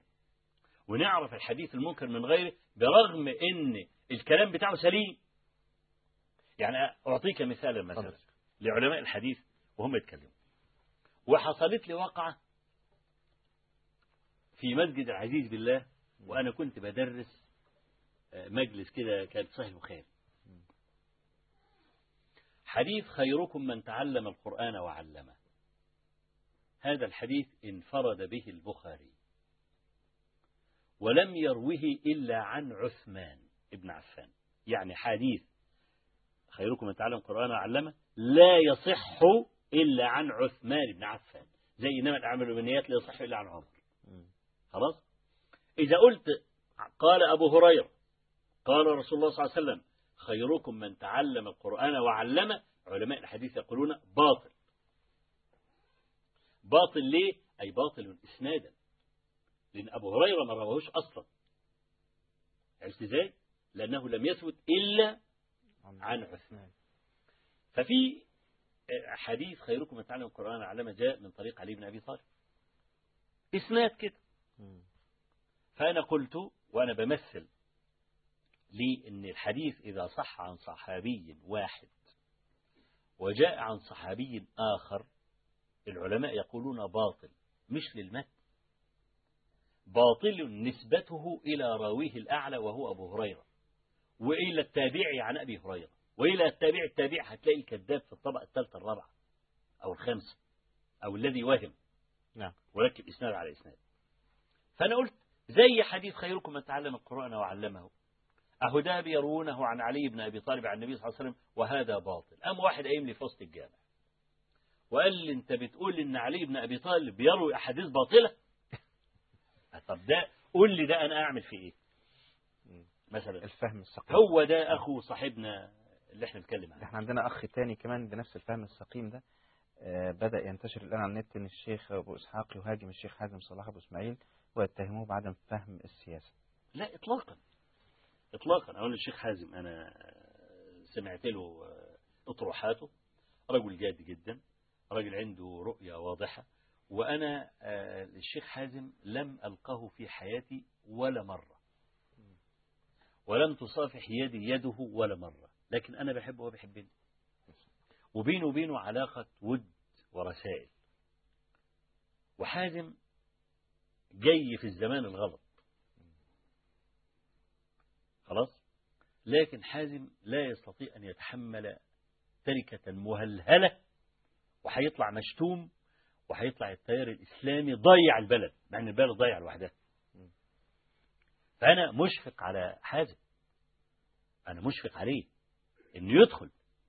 الإخوان المسلمين لما قالوا مش هنقبل مش هترشح الرئاسة. الإخوان المسلمين عارفين إن اللي يقبل رئاسة مصر النهاردة هيطلع ملعون. هيقول لك أخدها ليه؟ أستنى أما واحد يشيل النار دي ويتحرق بيها وترجع دولة لها مؤسسات نعرف راسنا من رجلينا ساعتها لما أحط بذرة تطلع شجرة. يوم يقولوا لقد أنجز. ده زرع طلعت شجرة لكن أنا بزرع بذرة بقوم واحد واخدها رميها لي في البحر. واخد بالك؟ النهارده الحكومة القائمة ممكن تكون بتبذل جهد خرافي ومستحيل. وما فيش حد راضي عنها. ليه؟ بلد مهترئة أصلا طلع البلد مسروقة من أولها لآخرها وأنا ما عنديش حاجة. خالص. وطالع مطلوب إن أنا أصلح التعليم وأصلح الصحة وأصلح ال- ال- ال- ال- ال- ال- الجيش وأصلح ال- ال- الصناعات العسكرية وأصلح مش على البنية التحتية ومش عارف أعمل إيه وما عنديش ميزانية. هنعمل إيه اللي ممكن نعمله يعني؟ فأنا عندما أقول إن ال- الشيخ حازم آه شيخ حازم دخل بعاطفته الدينية. نعم. عايز ينقذ البلد يقول مصر ده دي دولة إسلامية ولذلك كان واضحا وأنا بقول إن حازم مش هينجح. أنا بقولها حازم مش هينجح مش لأنه وحش لأن المنظومة القائمة الآن ما تنجحوش. ده راجل بيقول أنا القرآن والسنة ده مصدري الرئيسي. أنا عندي حاجة اسمها حلال وحرام وأنا له مؤسسات. قالوا لي حلال هعمله حرام مش هعمله على رقبتي. يقوموا يناقشوه يقولوا له إيه رأيك في اللي تيجي بالمايوه في في واحد في الدنيا في بلد مهترئه بدل ما يقول له كيف نصلح التعليم كيف نصلح البتاع إزاي ما دخلناش النادي النووي ك... ك... كأي حاجة نووية تولد لنا كهرباء والكلام ده؟ إزاي القطاع الصحي منهار لحد النهارده؟ يعني أنا في محافظة كفر الشيخ وأنا وأنا وأنا بقول أهو وأنا داخل في الموضوع. عندنا خمس غرف عمليات واقفة ما تشتغلش عشان عايزين تكييف ب 150 ألف جنيه. مكيف خاص له مواصفات خاصة. فبيشتغلوا في ثلاث غرف عمليات قديمة. ففي ناس عندهم عمليات مستعجلة واخدين مواعيد بعد ثلاث شهور. مستعجلة. ومستعجلة واخدين بعد ثلاث شهور. ليه؟ لأنه ما يقدرش يعمل عملية لأن أوضة العمليات زي القبر مقفولة. فلازم يكون في مكيف يدي يدي هواء وياخد الهواء ده يرميه ويجيب هواء جديد. مش زي المكيف العادي ياخد الهواء ويسقعه ويرجعه ويسقعه والكلام ده. لا عايزين منظومة جديدة. فلما تكون يعني المستشفى الرئيس في محافظة زي محافظة كفر الشيخ وهيلمان والكلام ده ومش عارفة تجيب مكيف وموقفة خمس غرف عمليات عشان 150 ألف جنيه أنا المفترض أناقش لو أنا راجل جاد بتوع التوك شو اللي هم حارقين البلد وهم اللي مولعين في البلد ومش مخلين حد يتفق مع التاني مش عايزين حد يتفق مع التاني عشان تفضل بلد فوضى. عشان الإثارة والكلام ده والقصة دي. كان المفروض أك- أكلمه. هتعمل إيه في التعليم؟ المنهار تعمل إيه في الصحة المنهارة؟ تعمل إيه في كل مرافق الدولة المنهارة. لما يجي الشيخ حازم يقول أنا عايز أربطها بالحلال والحرام. مع ناس بيقول له إيه إيه طب الست اللي جاية بمايوه دي هتمنعها؟ ده, ده, ده بالله عليك ممكن أقول له إيه؟ ممكن أعمل معاه إيه؟ وفي طبعا استراتيجيات أخرى وكلام آخر كثير جدا. الكلام ما يسعوش عشان نخرج عن الموضوع. نعم. فأنا مش مقصودي طبعا. والأخ إذا كان فهم كده الشيخ حازم فهمني. ليه؟ لأن دي توريطة بالنسبة للشيخ حازم. وهيطلع مش مشكور. حتى لو ترشح رئيس الجمهورية وكسبها هيطلع مش مشكور. ليه؟ مصر بتمر بحالة ظلام كالح دامس وسقوط. إذا ما كانتش مصر كلها يحصل فيها تناغم مصر مش هتقوم. كل فصيل بيطعن في الآخر. كل فصيل بيقول أنت عميل. كل فصيل بيقول له أنت كذا. طلعنا كلنا عملاء. ما هو لما يجي يقول السلفيين عملاء أمن الدولة أنا أقول له أنت عميل المخابرات الأمريكية وعامل لي الموساد إيه اللي يمنع يعني؟ أنت جرانك ماشي إزاي بيجيب تمويله منين؟ ما كله من تحت الترابيزة. أقدر أقول هذا الكلام. أنا ما عنديش بينة وهو ما عندوش بينة. بس إيه اللي حصل في النهاية؟ تناحر في القلوب وخبطنا في بعض ولا يمكن مصر تمشي بهذه الطريقة. مستحيل يعني. طيب الشيء بالشيء يذكر طبعا. ما حدث من نجيب ساويرس قبل حوالي أسبوعين من وضعه رسم مسيء للسنة النبوية بوضع يعني اللحية على شخصية ميكي ماوس الشخصية الكرتونية المعروفة والنقاب إلى الشخصية الكرتونية النسائية ميمي. حصلت وقفة من من جميع المسلمين يعني وكان حضرتك لك موقف واضح لما كلمت فضيلتك قبل إعلان المقاطعة على قناة الحكمة ويعني أيدت الأمر ثم حضرتك في محاضرتك في بورسعيد أعلنت ذلك. يعني بداية أسمع تعليق حضرتك قبل ما أنقل لك المواقف الآن الاقتصادية التي تمر بها شركات ساويرس. أنا عايز أعقب على بس يعني مكالمتين جم من امرأتين في بورسعيد لأحد لأخي. نعم. قالوا له أنا لما اتكلمت في بورسعيد قلت قطع شركة موبينيل نعم. أنا لما قلت موبينيل ما كنتش أق... ما كنتش أقصد الشركة نفسها. لأن ساويرس اشتهر بموبينيل أنا عارف إنه شركات أخرى في سكر وأسمنت ومش عارف إيه وعارف له. وإنترنت واتصالات. وإنترنت واتصالات وبتاع كان عارف إن له. بس الكلمة طلعت مني على أساس أنا أشهر حاجة. يعني إحنا لما نقول مصر بلد زراعي ولا صناعي؟ زراعي. يقول لك بلد زراعي هي فيها صناعات. ما فيها. صناعات. الإمام أحمد إذا وصف يوصف بإيه؟ إمام المحدثين. هو أحمد مش فقيه؟ طب الشافعي عندما يوصف يقال تاج الفقهاء. مم. هو الشافعي ما كانش محدث؟ لا لكن في حاجة بتغلب على إنسان لحد ما يتعرف بيها. نعم. فأنا أعرف أم بنيل بتاعت ساويرس. خلاص. فلما نطقت ما كنتش أقصد هذا فقط كنت أقصد كل شركات نجيب ساويرس ينبغي أن تقاطع تماما زي ما المسلمين أدبوا الدنمارك يأدبوا أي حاجة. وأنا عايز أقول للجماهير حاجة مهمة جدا. مسألة رفع القضايا دي مسألة عقيمة جدا جدا. في هذا الوقت بالذات أولا إحنا لو عندنا قضاة الشرق الأوسط وقضاة إفريقيا مش هنخلص المشاكل اللي عندنا ولو بعد سنة. نعم. تمام؟ فأنت لما تقعد ترفع للنائب العام قضية دورها في الرول كام؟ رقم آه، خمسين ألف؟ هتكون القضية راحت. في بلاغات مستعجلة. معلش المستعجل ده ما يقدرش يعمل حاجة لأن في أعجل منه. إحنا في دولة منهارة. خلاص؟ فتقدم لي ساويرس وأنا اقتصادي ضايع ولا الصحة ضايعة ولا بلدي بتروح فده كلام برضو إيه إحنا بنقبله ونقول لك حطيناه مستعجل ومش مستعجل والكلام ده مش حاجة مستعجلة. خلاص؟ لأن قضايا اللي هم بي... الجرايد كلها بتنفخ فيها النهارده مش عارفين يستعجلوا فيها. محكمة الضباط رحلت لشهر عشر. كمان عليه قال مش خلاص على ما نجيب أدلة. فأنا عايز أقول قصة إنك ترفع قضية وترفع قضية مستعجلة والنائب العام والكلام ده. ألا أنا بقول للجماهير إحنا في إيدنا حاجة فورية. بدون ما ندخل في قضاء لأن القضاء أصل خلي بالك إن في استشكالات. أنت بترفع قضية وهو بيجيب محامي وأنت بتجيب محامي. يقعدوا يعجنوا مع بعض. والقانون مليان ثغرات. وبعدين عشان يأجلك بيأجلك بالثلاث شهور على ما يجي دورك لأن وراك واحد. خلاص؟ هتكون راحت القضية ويكون الزبون هرب. وماتت القضية. لأ إحنا عندنا تفعيل جاهز في الحال. نعم. وهو المقاطعة. وأنا فرقت الحقيقة. عشان بس مش حد يفهم إن ال- إن ساويرس هو هو النصارى. قلت لا. أنا ما بقولش قاطع النصارى في مصر. النصارى جزء من لحمة المجتمع. وراجل ما عملش فيك حاجة تضره ليه؟ دي دي عقيدة ثابتة عندنا.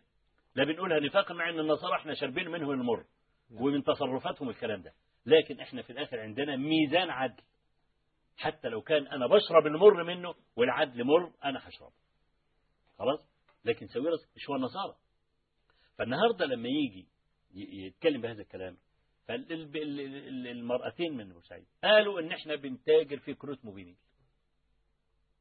وكده خرب بيتنا. والناس ما عادتش بتشتري. وكله عايز يحول على شركات اتصالات. الأخرى أخرى. تمام؟ فقل للشيخ أبو إسحاق إن ساويرس لا يمتلك إلا 10% من موبينيل هي قالت كده. آه. 10% 20% 30% أنا لا يعنيني يا رب يكون عنده 1% تمام؟ طالما حط مناخيره في حاجة علشان ما فيش حد يقرب له. ده يبقى ده يبقى وشه أرشد كده زي ما إحنا بنقول في في, في الأمثال. يقول لك ما تقربش مني. ولو بسنت لأن كده هتخرب بيتي. فهو يفلس بهذا. فأنا ما قصدتش الجماعة اللي بيبيعوا كروت موبينيل افترض يا أخي إن الشركة فلست. افترض إنه خد الفلوس وهرب. مثلا. هيعمل إيه؟ هتعمل إيه الست دي؟ هتشوف شركة أخرى تشتغل معاها. ماشي خلاص. أنا الآن بدافع عن عن ديني. القصة مش قصة آه، آه، شكل. ميكي ماوس. اولا نجيب ساويرس ينبغي أن نعترف إنه راجل تاجر شاطر. تمام؟ مش هقول جاب فلوسه منين. هم عمالين يقولوا دلوقتي جاب فلوسه منين ومش أنا لا يعنيني اتهامه لأن عشان اتهمه لابد يكون عندي بينة على الاتهام. أنا ما عنديش بيان على الاتهام لكن الراجل ده عقلية تجارية كويسة قدر يعمل إمبراطورية مالية في عدة سنوات. ورأس المال جبان بطبعه فاللي بيشتغل في الفلوس يسعى تماما لعدم استفزاز الجماهير والزباين. يوم أحداث الدنمارك ما حصلت تدخل المولات الكبيرة تلاقي يافطة قد كده أهو. نحن لا نبيع المنتجات الدنماركية. نعم. طب اليافطة دي اتحطت ليه؟ عشان المقاطعة فعلت اقتصاد الدنمارك كاد أن يسقط بالفعل لولا دخول الاتحاد الأوروبي. هو اللي رفع اقتصاد الدنمارك نعم. عشان يعودوا في الاتحاد الأوروبي. قدرنا نأدب دولة وكنا هنسقطها ولو ما كانش الاتحاد الأوروبي هيمد يد العون كانت هتفلت زي اليونان كده.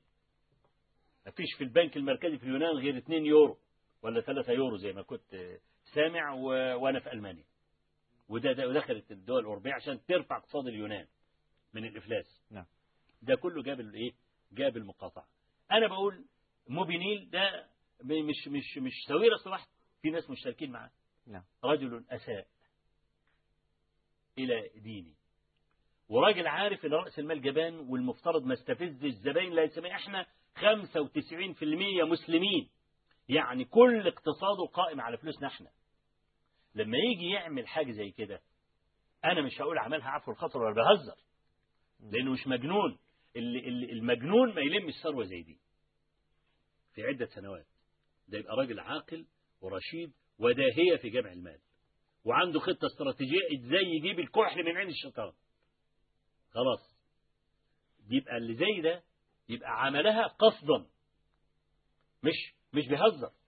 لأنه اللي يهزر في المسألة ديت مع رأس المال في دولة 95% منها مسلمين ده إما أحكم عليه بالجنون أو العمد. هو عندي أنا مش مجنون. ولا أعتقد إن في واحد في الدنيا ممكن يقول عليه مجنون. يبقى هذا الرجل عامد. ثم يعمد في وقت البلد بتحترق فيه احتراقا. وفي فتنة طائفية. تدخل فيها الشيوخ وتدخل فيها القساوسة وتدخل فيها المجلس العسكري وتدخل فيها الوزراء. والكلام ده عشان يطفوا الفتنة. يجي يعمل لي القصة دي. ده يبقى رجل ده ده, ده عامل زي ده عايز يحرق مصر عايز يحرق البلد.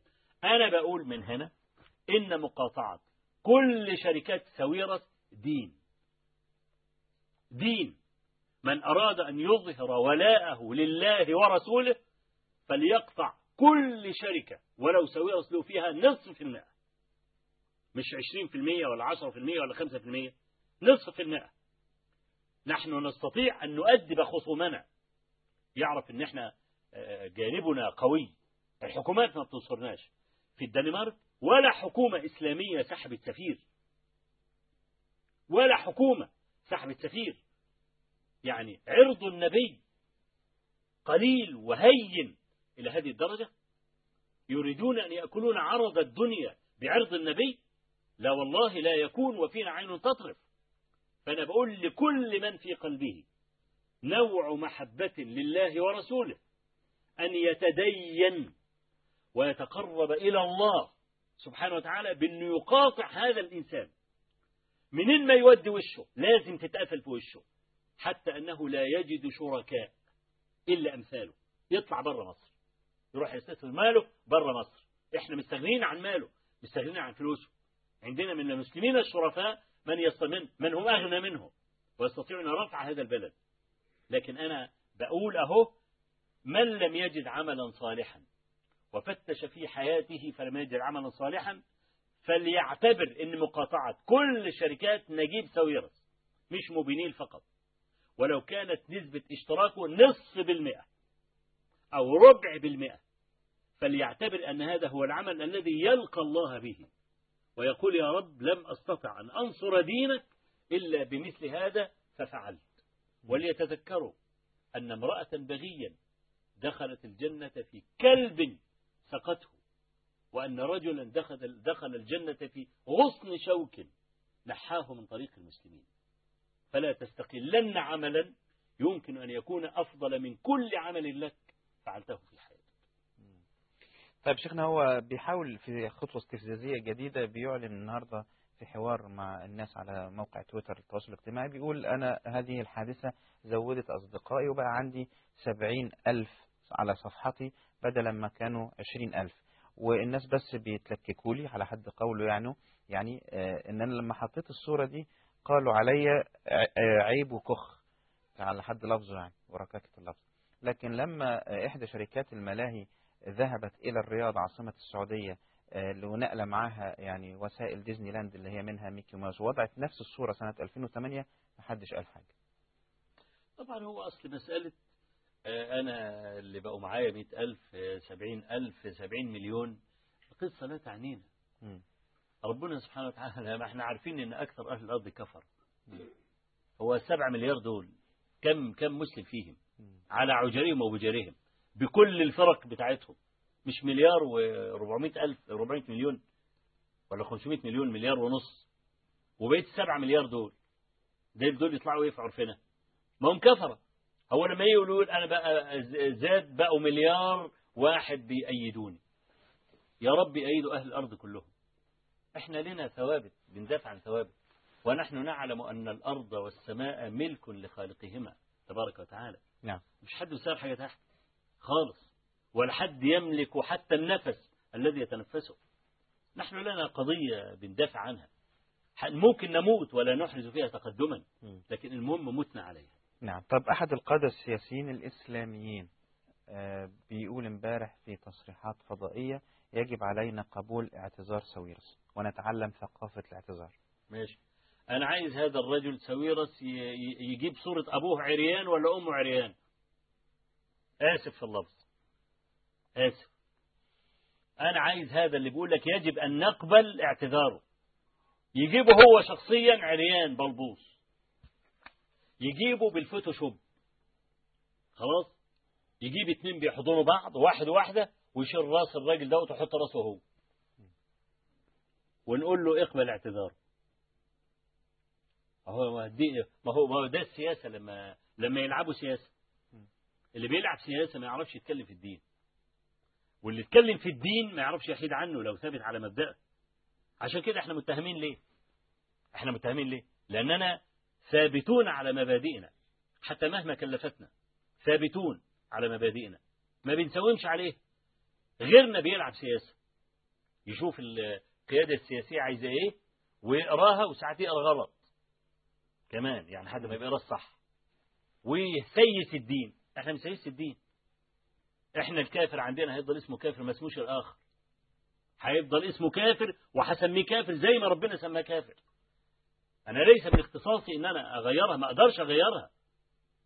قل يا أيها الكافرون عايز تسميه له الآخر لا أنا هسميه كافر زي ما ربنا سماه. إزاي يبقى إحنا النبي صلى الله عليه وسلم يقول من ترك الصلاة فقد كفر. وطائفة من المسلمين يقولون هذا كافر برغم إن طائفة ثانية بتقول مسلم. ولا يتورعون أن يقول هو كافر ولا يقول لك أنا مش جلياط ولا حاجة لأن الشرع هو اللي سماه كافر فأنا أسميه كافر. تيجي تقول لي على الكافر الذي لا يشق طوب الأرض بكفره تقول لي نسميه الآخر؟ ما هي دي ما هي دي, بقى اللي ضيعت الثوابت. ومش معنى أنا واقف على ثوابت إن أنا بجر شكل حد. لا أنا واقف على ثوابتي. هو كمان بيكفرني. الآخر. حتى برغم إن هو بيقول للآخر هو بيكفرني. هو كمان. بس بيقول الكلام ده عشان يتحاشى إنه يسمع كلمه مني. واخد بالك إزاي؟ فأنا عايز أقول اللي اللي, بيقول لك آه، نقبل اعتذاره. نحن أنا أقبل اعتذاري إذا الاعتذار إذا أساء إلى شخصي. لكن يسيء إلى ديني يعني هنا قضية أنا عايز أفتحها مهمة جدا. نعم. اللي يسب النبي عليه الصلاة والسلام. هل لو جاء واعتذر وقبل الحذاء وقال أنا عايز كل المسلمين يعدوا وكل واحد يضربني بالنعل هل من حق الحاكم أن يقبل هذا؟ ده سؤال أنا بطرحه وهجاوب عليه نعم. الجواب أنه لا يجوز لأحد قط أن يقبل هذا طب وما نعمل فيه إيه؟ نقتله. قال لك ده تاب. برضه نقتله. حتى وإن تاب. طب الراجل ده سب ربنا. سبحانه وتعالى. وتاب. نعمل فيه إيه؟ قال لك نقبل توبته. أنا عارف إن في ناس هيقول لك هو مين ال- الأولى. مم. الله عز وجل خالق الدنيا والآخرة وملك الدنيا والآخرة والكلام ده ولا الرسول وهو بشر؟ تم الرسول عليه الصلاة والسلام عفى عن أناس شتموه في حياته. هو أنت ملكي ملك يعني ملكي أكثر من ملك؟ إذا كان النبي عفى شخصيا عن أناس سبوه في حياته. أنت مش عايز تعفو؟ أقول لك الفرق نعم. أولا سب الله سبحانه وتعالى طبعا كفر مجرد باتفاق العلماء كلهم ما فيش حد اختلف فيها من أمة محمد عليه الصلاة والسلام. لكن قالوا الرب سبحانه وتعالى له الأسماء الحسنى والصفات العلى. فلو سبه أهل الأرض جميعا لا يلحقه نقص. خلاص؟ فالسب لا يضره وليس معرة له. بخلاف السب لبني آدم فإنه معرة. لما حسان بن ثابت لما الرسول صلى الله عليه وسلم أرسل إلى عبد الله بن رواحة وقال له أهج قريشا فجاء فلم يشفي. هجاهم صح بس لم يشفي صدر النبي. أتى أرسل إلى كعب بن مالك. قال له أهج قريشا. هجاهم بس لم يشتفي. أرسل إلى حسان بن ثابت. فلما وصل الخبر لحسان جاء كما في صحيح مسلم فأدلع لسانه طلعه بره طلع لسانه. وقال قد آن لكم أن ترسلوا إلى هذا الأسد الضارب بذنبه. والله لأفرينهم فري الأديم. هقطعهم زي الجلد. تمام؟ ولأسلنك من بينهم. الشاهد الرسول عليه الصلاة والسلام قال له إيه؟ قال له لا تفعل حتى تذهب إلى أبي بكر فيلخص لك نسبي. ليه؟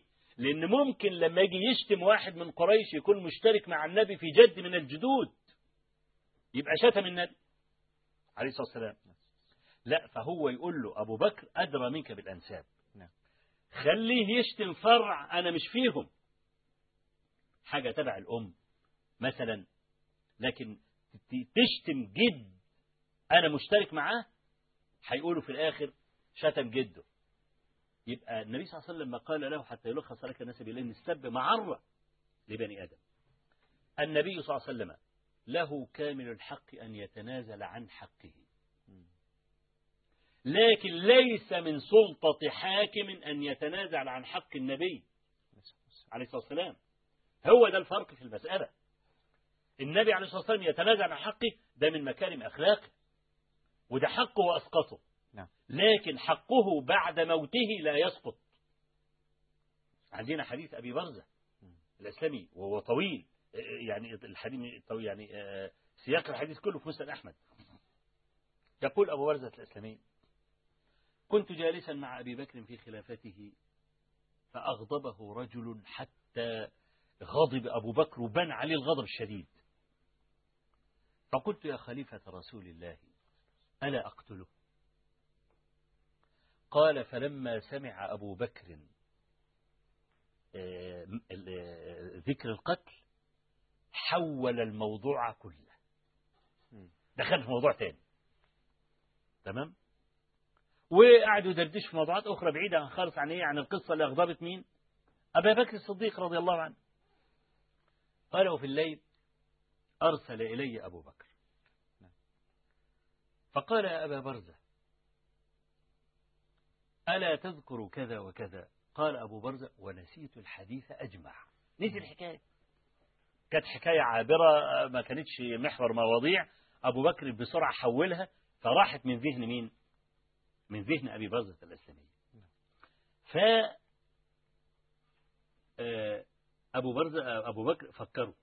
قال له ألا تذكر الرجل الذي قال كذا وكذا وأردت أن تقتله؟ قال نعم. قال يا أبا برزة لو أمرتك بقتله أكنت فاعلا قال إي والله. قال يا أبا برزة هذه لم تكن لأحد. بعد النبي صلى الله عليه وسلم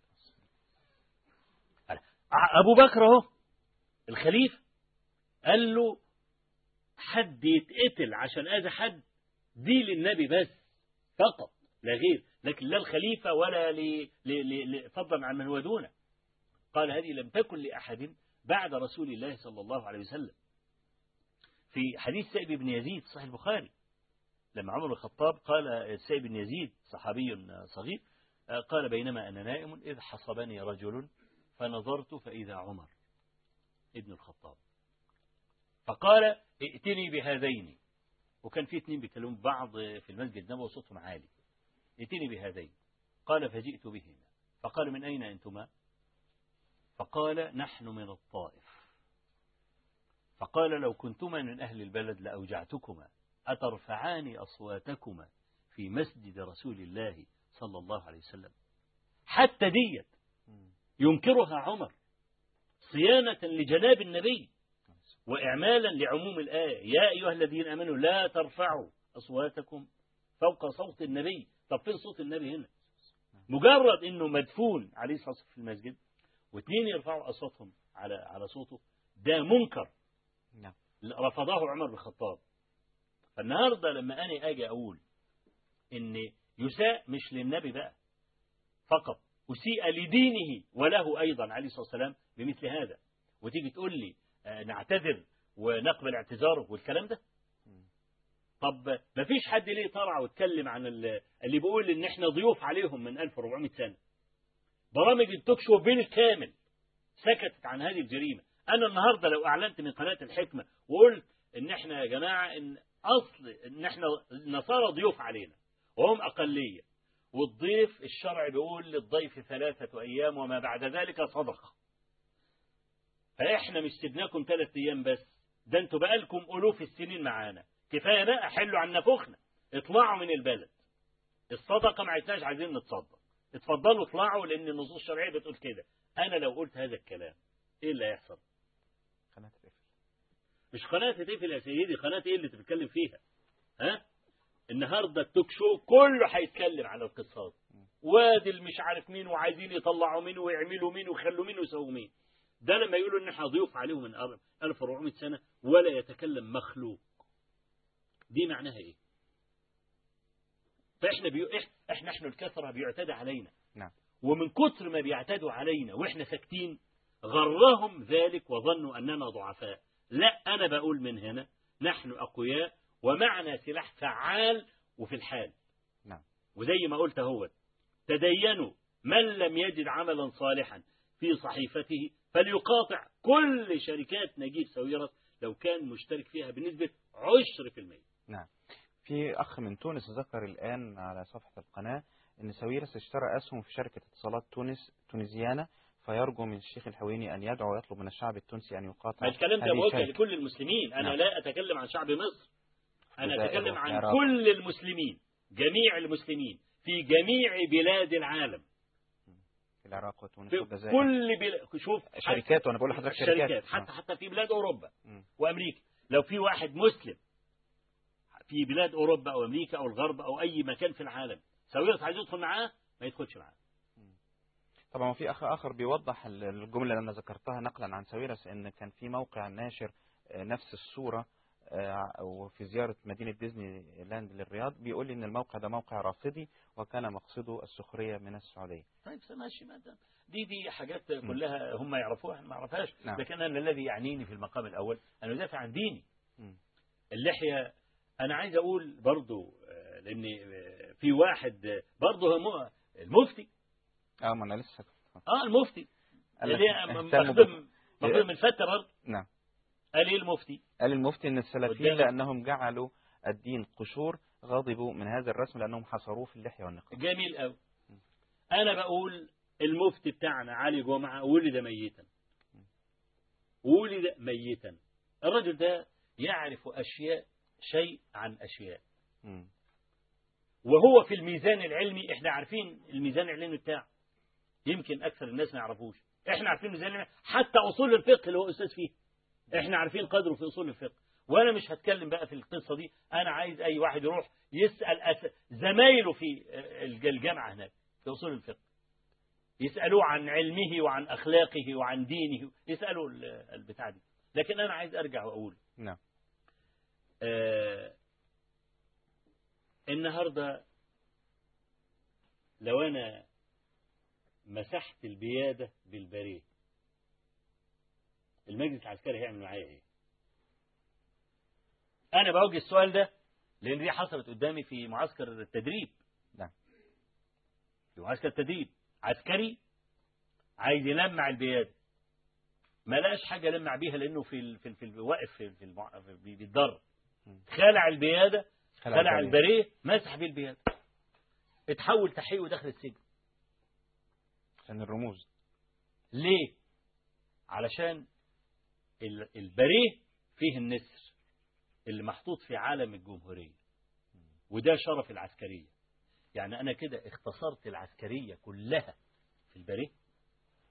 مثلا أنا هجيب علم مصر في ميدان التحرير وهقف على أعلى مبنى وأقول للجماهير يا جماهير دي علم مصر أنا هلمع بيه الجزم كله بينكر عليا. هي سيادة مصر وعظمتها ومكانتها في حتة قماشة؟ أمال المنظومة إيه؟ رمزية. بس. فلما يجي يقول مهتمين باللحية والنقاب وفارغين من جوة وملهمش اهتمام بحاجة ولا الكلام ده طبعا عايز أقول له على حاجة. لما أنت قاعد تقول مالك بيقول النقاب بدعة وهذا كاذب على مالك طبعا. يعني هو في نقله يكذب. أنا بألف كتاب من سنتين. اسمه قطع الأبهر من المفتي وشيخ الأزهر. بناقش فيه 16 مسألة. كل مسألة يصلح أن يقال عنها فضيحة علمية. وشيخ الأزهر الراحل سيد طبطاب ماشي؟ جبت 16 مسألة هم اتكلموا فيها وكتبوا فيها واتكلموا فيها بالصوت والصورة والأبهر عرق إذا قطع يموت المرء فورا كما قال النبي صلى الله عليه وسلم الآن هو أوان قطع أبهري. تمام الكتاب ده أنا بناقش فيه 16 مسألة من المسائل الفضايح مش المسائل اللي نص نص اللي تحتمل أقوال والكلام ده لا نعم. فضايح علمية حقيقية. أنا في المسألة رقم سبعة أو ثمانية فيها لسه ما كملش الكتاب. وإذا ظهر الكتاب وربنا مد في عمري وظهر الكتاب هيظهر حقيقة مفتي الديار المصرية اللي في بلد زي مصر في تقلها يكون المفتي بتاعها في مثل هذه الضحالة العلمية النهاردة ال ال وإحنا بنتكلم عن الرمز وبنتكلم عن السلفيين الفاضيين من جوه واللي بيعملوا الكلام ده لم يتكلم مفتي الديار في حياته عن حرمة التبرج. مع أن التبرج لا خلاف بين الأعمى والبصير أنه حرام. وزير الأوقاف السابق أسوأ وزير تولى وزارة الأوقاف. ما طلعش كتاب عن حرمة التبرج عشان كانت مرات رئيس الجمهورية بتقعد جنبه. أنا عندي فيديوهات لعلي جمعة في في اجتماعات الحزب الوطني. قاعد جنب نساء متبرجات. وفي حفلته في عيد ميلاده في وفي روتري حفلته عيد ميلاده في الروتري. والكلام ده وكانت داخلة واحدة رقاصة والكلام ده وال- والقصة المعروفة اللي نشرت وإذا كان الكلام صحيحا أو غير صحيح. لكن هو كان في الروتري 100% مم. وجايبين تورتة وبيحتفل بعيد ميلاده. سنة حلوة يا جميل. وسنة حلوة يا جميل. تمام؟ هو ده المفتي بتاعنا. تمام؟ أنا بقول للشيخ علي جمعة أنا بقترح على فرقة الراقصين العرب إن هم يعملوا عرض راقص بالعمه والكاكول اقتراح من جملة اقتراحات. كل رقاص وأنا عايز ناس بيهز وسطهم كويس. علشان يعني يمتعوا الجماهير. بس بشرط يلبسوا العمة والكاكول أنا عايز أسمع آه، رأي فضيلة الإمام العلامة اللي مسمي موقعه موقع الإمام العلامة. أنا مش فاهم والله مين اللي ممكن يجي له قلب يسمي موقع موقع الإمام العلامة ويمدح نفسه بهذا الكلام. الكلام ده يقوله واحد آخر. يقول علي جمعة الإمام العلامة ممكن تقبل لكن أنا أسمي نفسي أنا الإمام العلامة؟ كمان؟ فأنا عايز فرقة راقصين العرب تلبس عمة وكاكولا وترقص لي وعايز تعليق فضيلة مفتي الديار المصرية على الكلام ده. مش دي قشور؟ ما هي عمة وكاكولا هي إيه غير حتة قماش؟ وعايز يقول لي رأيه في المسألة دي. بس هو لو حب إن إحنا نضرب الأمثلة وبيقولوا الكلام دوت إحنا هنجيب حاجات مفحمة مفيش حد يعرف يرد عليها. نعم. فأنا عايز أقول إن دي يعني آه، آه، هجمة م- معروفة ومقصودة وأنا قلت لك كلمة أنه ولد ميتا. لم يدخل في قضية تشرف الأمة لحد النهارده. كله بول النبي والأضرحة والمش عارف إيه والكلام ده كل ده كل شغله. ما دخلش في قضية حقيقية. يعني هو النهاردة لما بيقول لك أنا كنت ضد التوريث عشان كده قاموا مطلعين لي الملف من أمن الدولة إن أنا متجوز آه، خمسة ستة سبعة وكانوا كادوا لي وعملوا لي الملف عشان كنت ضد التوريث. أنا بقول أنه كذاب في مسألة التوريث. لكن يتجوز عشرة يتجوز عشرين يتجوز ألف هو حر. لا ينبغي أن يلام على هذا. رجل فعل حلالا. اتجوز وطلق واتجوز وطلق واتجوز وطلق. أنتوا مالكم؟ هو حر يتزوج فعل حلالا لا ينكر عليه وأنا اقف جنبه. خلاص. لكن عشان يقول لي عشان أنا كنت ضد التوريث لا يلعب غيرها. النهارده لما مات حفيد الرئيس. واليوتي- والب- وال- والحلقة عندي مسجلة على ال- الأسطوانة. مم. والمذيع بيقول له إن يعني آه، إن حرم الرئيس آه، بتتفرج علينا و- وعايزة تسمع يعني كلمتين كده يصبروها وكده. ابدى التأثر إلى درجة البكاء. أنا مش هدخل في مشاعره ولا يحل لي أن أدخل في مشاعره. تمام؟ تمام. لكن أنا هعلق تعليق علمي عقدي على اللي قاله. نعم. لما يجي يقول أنا لم أنا يعني كلام معناه يعني صليت على جنائز ملهاش عدد. في حياتي ما شفت سكينة في مثل هذه الجنازة. وده موجود. سكينة. يوم يوم كان- قاعد مع المذيع كمان اتنين. يقول آه فعلا إحنا كنا حاسين بالسكينة دي وحاسين بيها ومش عارف إيه واخد بالك إزاي؟ برضه خليه يحس بالسكينة براحته. أنا مش هتدخل في قلبه. برضه عشان نكون ناس عندنا. عدل وإنصاف. نعم. هو حس إن كان على قلبه سكينة ما حصلتش في أي جنازة من الجنازات. هو والله ده حاجة ترجع له. خلاص؟ لكن لما يقول يا جماعة أنا بقول ليه حرم السيد الرئيس؟ أنت لو تعرفي محمد بيقول لكم إيه دلوقتي ما كنتوش تزعلوا. محمد دلوقتي في الجنة ومبسوط وبيتمتع بيها.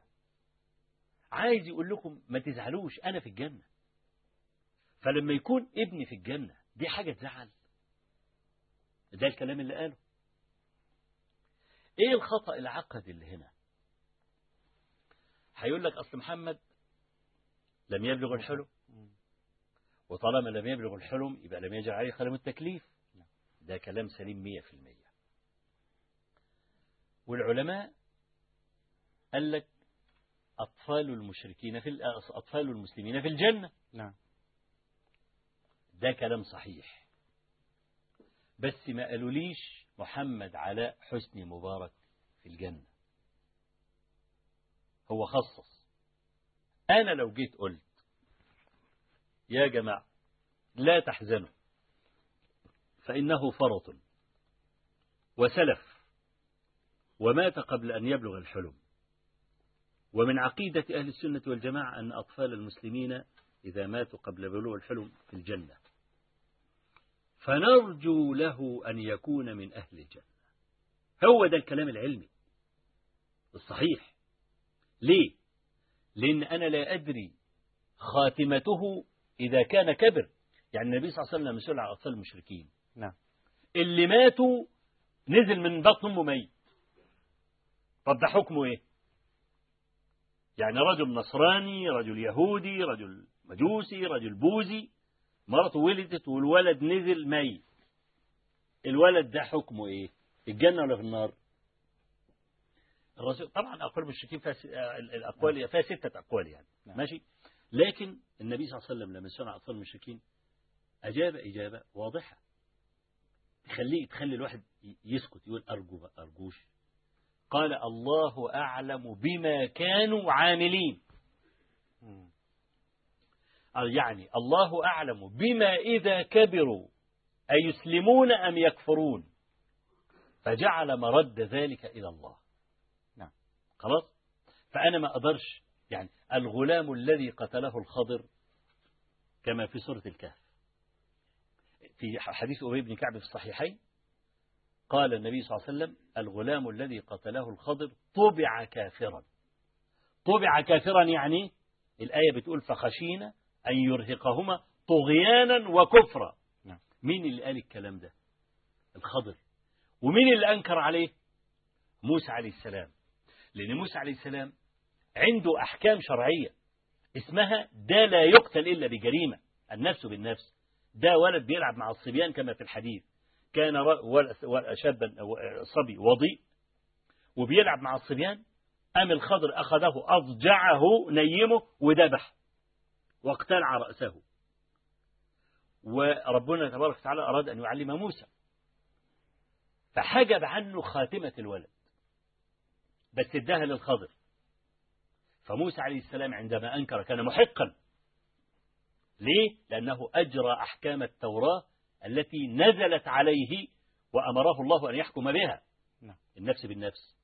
خلاص؟ لكن خواتم خواتيم البني آدم بما يختم له دي قصة مش حد يعرفها. أطلع الله الخضر عليها. عشان كده الخضر إيه؟ لما قطع رقبته قال له خشينا أن يرهقهما طغيانا وكفرا. خلاص كده؟ نعم. الرسول عليه الصلاة والسلام وضح المسألة دي. من كلمة خشينا دي. أصل خشينا إيه؟ يقول لك ده أصل بقى احتمال. مم. لا النبي صلى الله عليه وسلم قالها صريحة. الغلام الذي قتله الخضر طوبع كافرا. يعني كان هيتولد هو كافر عند ربنا وهيبقى مكلف كافر وهيموت كافر. فأنا عايز أسأل أي بني آدم الولد اللي نازل من بطن أمه ده حتى لو أمه مسلمة وأبوه مسلم أنت تعرف ده لو كان كبر كان هيحصل له إيه؟ طبعا لا. ما أقدرش أعرف.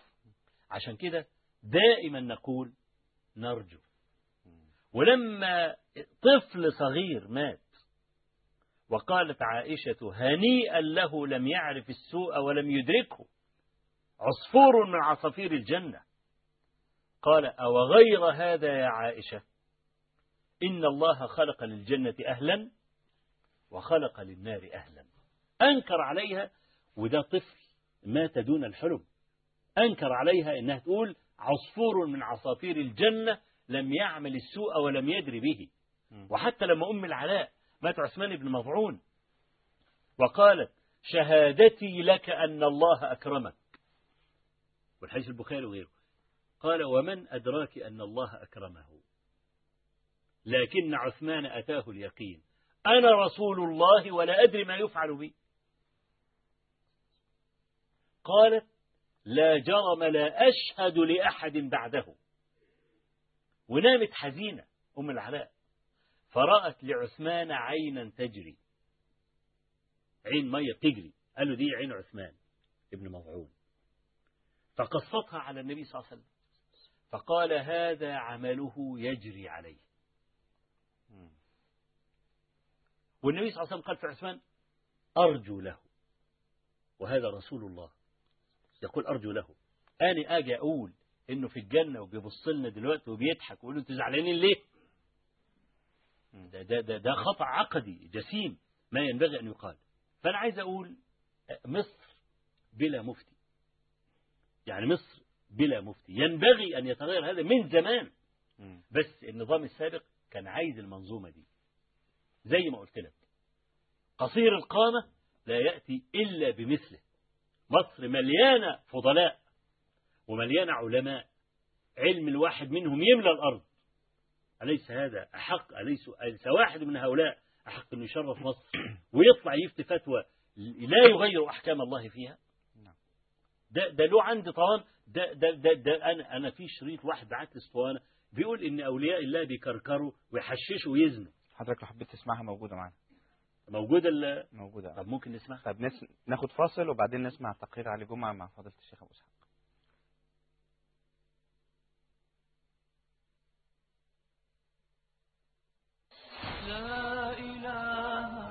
إلا الله لا إله ينبغي أن نقاطع شركة موبينين شركة موبينين كل واحد مع 012 يرميها يرميها في الأرض يرميها ويستبدلها بشيحة ثانية ودي مش معناها إن أنا بقول لكم قاطعوا النصارى سويرس مش هو النصارى بتوع مصر؟ لا. لا أدعو إلى المقاطعة العامة للنصارى لأنهم جزء ونسيج من أبناء البلد. الدنمارك. لما عمل الرسوم المسيئة وقاطعهم المسلمون كاد اقتصاد الدنمارك أن يسقط لولا دخول الاتحاد الأوروبي. هو الذي حمى الخزينة الدنماركية من الإفلاس. إن الشعوب تستطيع أن تؤدب أعداء الإسلام. الشعوب قوية جدا وعندها طاقات هائلة. وأنا ما بطلبكش بحاجة. بقول لك 012 أو أي زيرو تدعم بنين ارميه في الأرض. حسبة لله وغيرة على الدين. حتى يؤدب هذا الرجل ويعرف إن المسلمين لهم حرمة. لا سيما هو يطلع إيه يعني في البلد. ماذا يشكل هذا الإنسان؟ من الذي يحميه؟ من وراء ظهره؟ فأنا عندما أقول أنا أقاطع كل منتجات سويرس ليس معناها مقاطعة النصارى. لا. النصارى حاجة وهذا الإنسان الذي يستهزئ ديننا حاجة ثانية وأي رجل يستهزئ بديننا إحنا هنأدبه بطريقتنا الخاصة. طريقتنا الخاصة. لا بنستخدم العنف ولا بنروح نضرب ولا بنخطف ولا بنقتل ولا بنعمل حاجة. لكن نستطيع أن نؤدبه ونحن في بيوتنا. ليه؟ لأن عندنا إمكانات. وليس هذا فقط. قاصرا على مثل هذا الرجل. كل رجل حتى وإن كان ينتسب إلى الإسلام يستهزئ بالإسلام والمسلمين ينبغي أن نؤدبه بمثل هذا. أيضا ليه؟ لأن مسألة إقامة الحد أو الضربة دي ملك الحاكم فقط. مش عايز ينفذ عندما يلقى ربه يسأله. دي قصته. أما أنا قصتي أن أبقى على ما أنا عليه من الفتوى. لو كان الأمر بيدي لفعلت ذلك. لكن الأمر ليس بيدي زي إقامة الحدود لا أستطيع أن أقيم حدا على أحد حتى لو جاء واحد وقال لي أنا زني وجاب الأربع شهود أنا ما أقدرش أقيم عليه الحد. ليه؟ لأن إقامة الحد سلطة ولي الأمر ولي الأمر. المسلمون دائما أهل رحمة وعدل. لو جاره نصراني لا يمكن يؤذيه لا يمكن يؤذيه. لكن ساويرس ده لابد أن يؤدب كيف نؤدبه كيف نؤدبه وأنا ما بطلبش في حاجة بقول لك zero 12 أو أي zero تبع موبينيل ارميه في الأرض. تبع موبينيل ارميه في الأرض. حسبة لله وغيرة على الدين. حسبة لله وغيرة على الدين. حسبة لله وغيرة على الدين عفوه حسبة لله. وجود وغيرة على وغيرة على الدين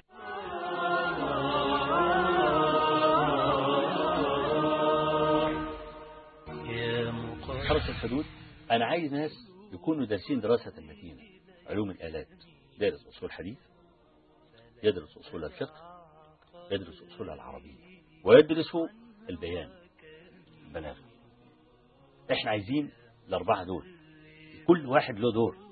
لما أكون أنا فاهم دوري كويس وما تعداش على غيري وبقى أسلم الراية لغيري علشان يؤسس إحنا كده بنبني. لكن لما يدخل جاهل فقيه جاهل على علم الحديث هيخربه.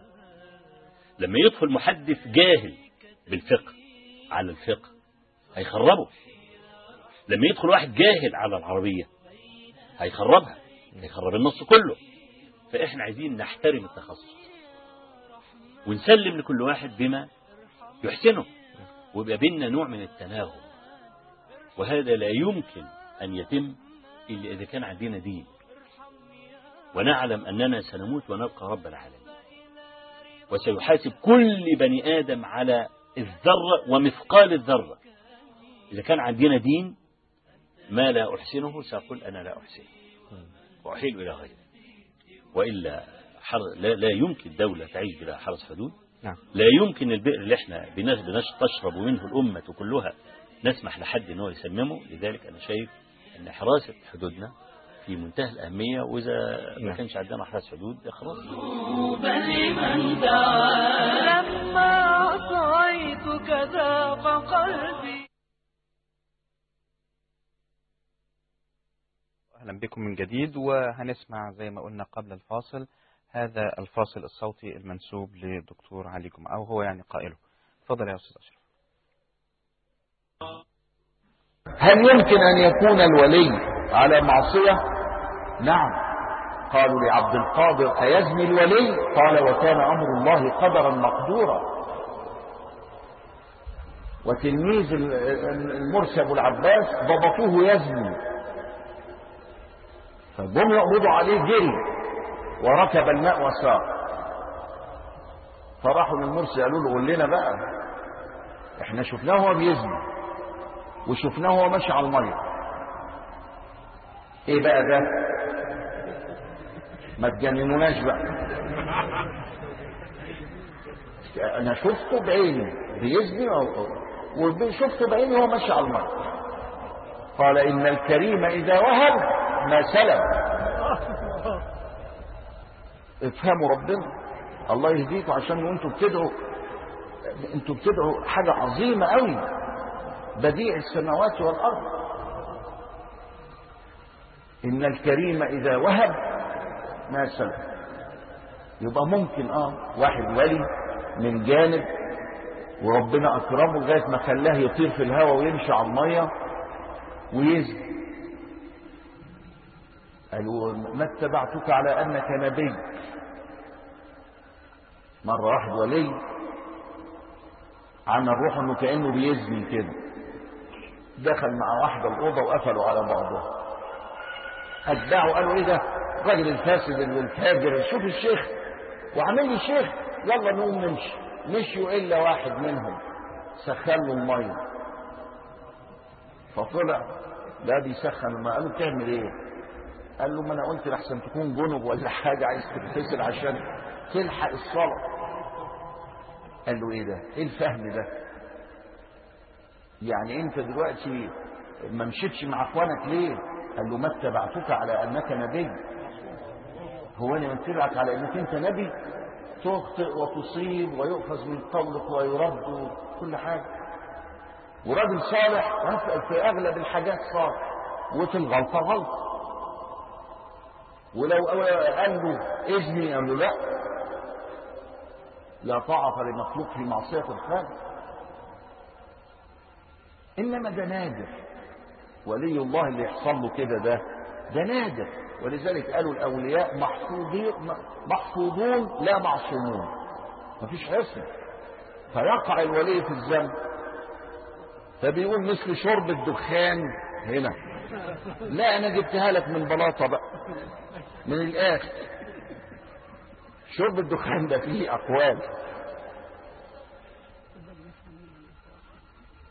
روينا عن الشيخ محمد ياسين الفداني وهو بي بي بيقول لنا الحديث كان بيكركر بالشيخ. حدثنا السيد عباس المالكي كر. عن زي المشاط كر. وعمر المحرسي كر. وهو بيروي الحديث قاعد يكركر بالشيشة. رضي الله عنه مسند العالم. وبعدين قلنا له يا مولانا هو مش الدخان حرام؟ شوف الغتاتة. شوف الغتاتة بتاعتنا. قال رويت عن سبعمائة من أهل مكة من علمائها ومن جاءوا عليها كلهم يشرب الدخان.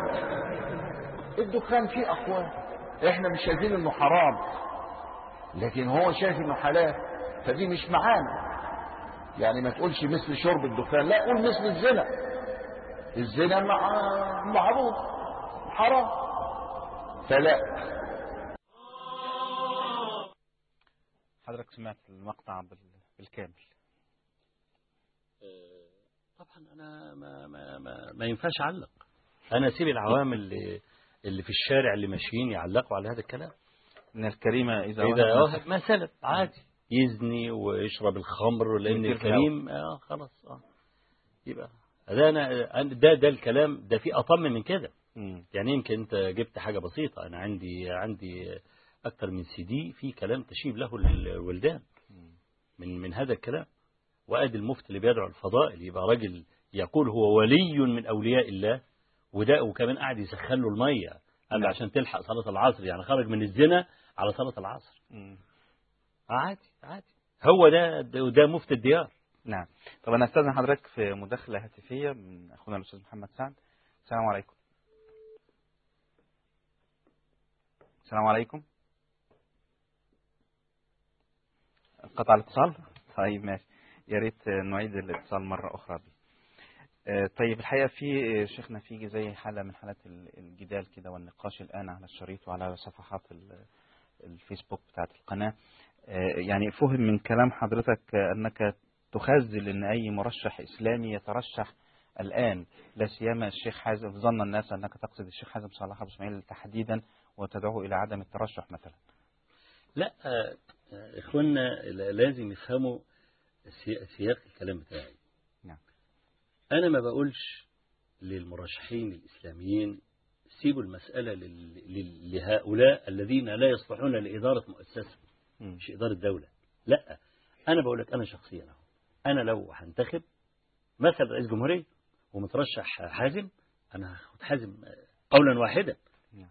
لكن أنا كلامي كله أنا مشفق على حازم.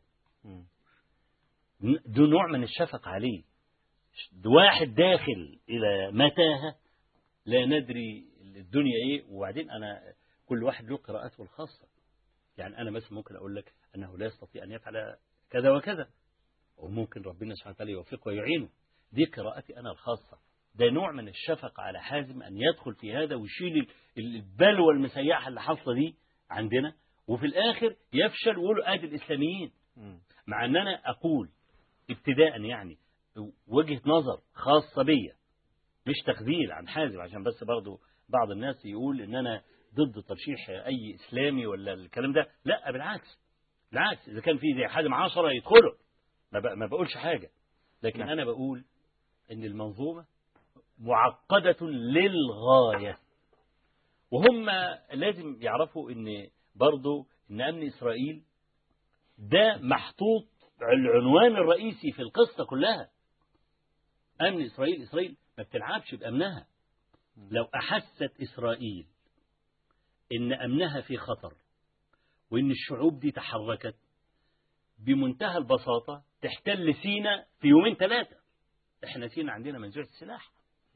سينا عندنا فيش فيها دفاع جوي صاروخي ولا فيها حاجة إلا قوات رمزية باتفاقية كامب ديفيد كما هو معروف القصي والداني فالنهاردة إسرائيل عندها من الفجور اللي تقدر تعمل بيه أي حاجة والعالم الدولي كله هيأيدها. وهيقول ما هي كانت قاعدة في حالها. بتجر شكلها ليه. وتيجي تقعد لنا على شرق القناة. ونبقى رجعنا لسنة 67 مرة ثانية ليه؟ لأن لما يقعد لي على شرق على على شرق القناة ما عدتش أعرف أدخل له لأن سينا كلها بقت تبعه خلاص؟ وتكرما منه ما يعبرش الغرب القناة كمان. تكرما منه. ال- لما أي حد بيتكلم زي الشيخ حازم ويتكلم الكلام الصحيح الكلام الصحيح ده بكل أسف لا يصلح في السياسة اليوم لأنها بلا خلق وبلا دين. هي المشكلة مش المشكلة حد يترشح إسلامي ولا لأ. نعم. دي يا جماعة دي هاتان قضيتان منفصلتان. حتة واحد يترشح رئيس الجمهورية كمسلم طبعا لا أحد إطلاقا يعارض في هذا بالعكس. أنا بقول للدنيا كلها انتخب الشيخ حازم صلاح نعم جزاك الله خيرا ما عنديش مشكلة فيها. لكن أنا أقول قراءتي على الجانب الآخر أنهم لن يسمحوا له بالنجاح. أنا قرأت بحث عن منظمة الصحة العالمية.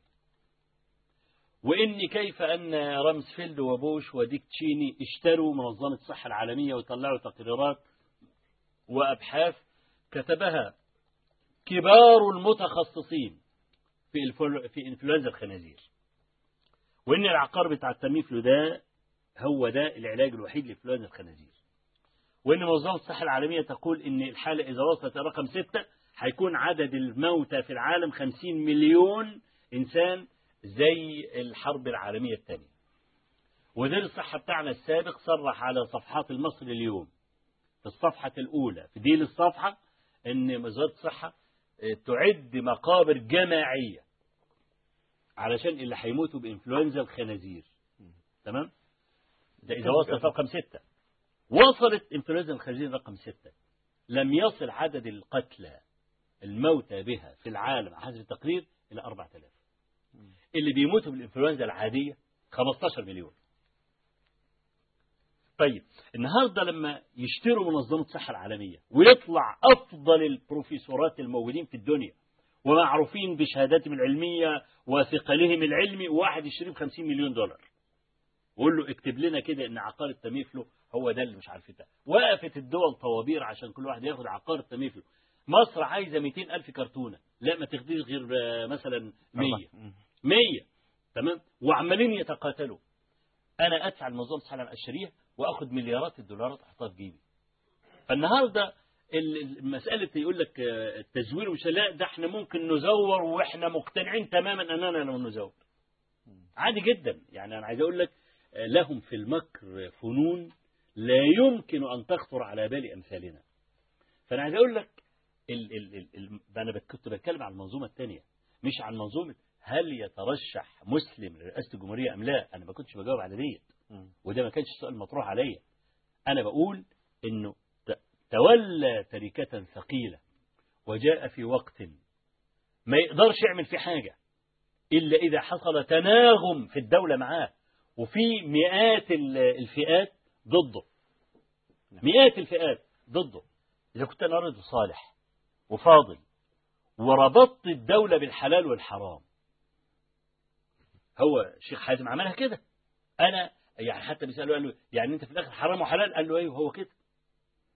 إذا عايز يربط الدولة بالدين والسياسة لا أخلاق فيها. يبقى شيخ حازم بمنظومته الدينية سيسقط سياسيا.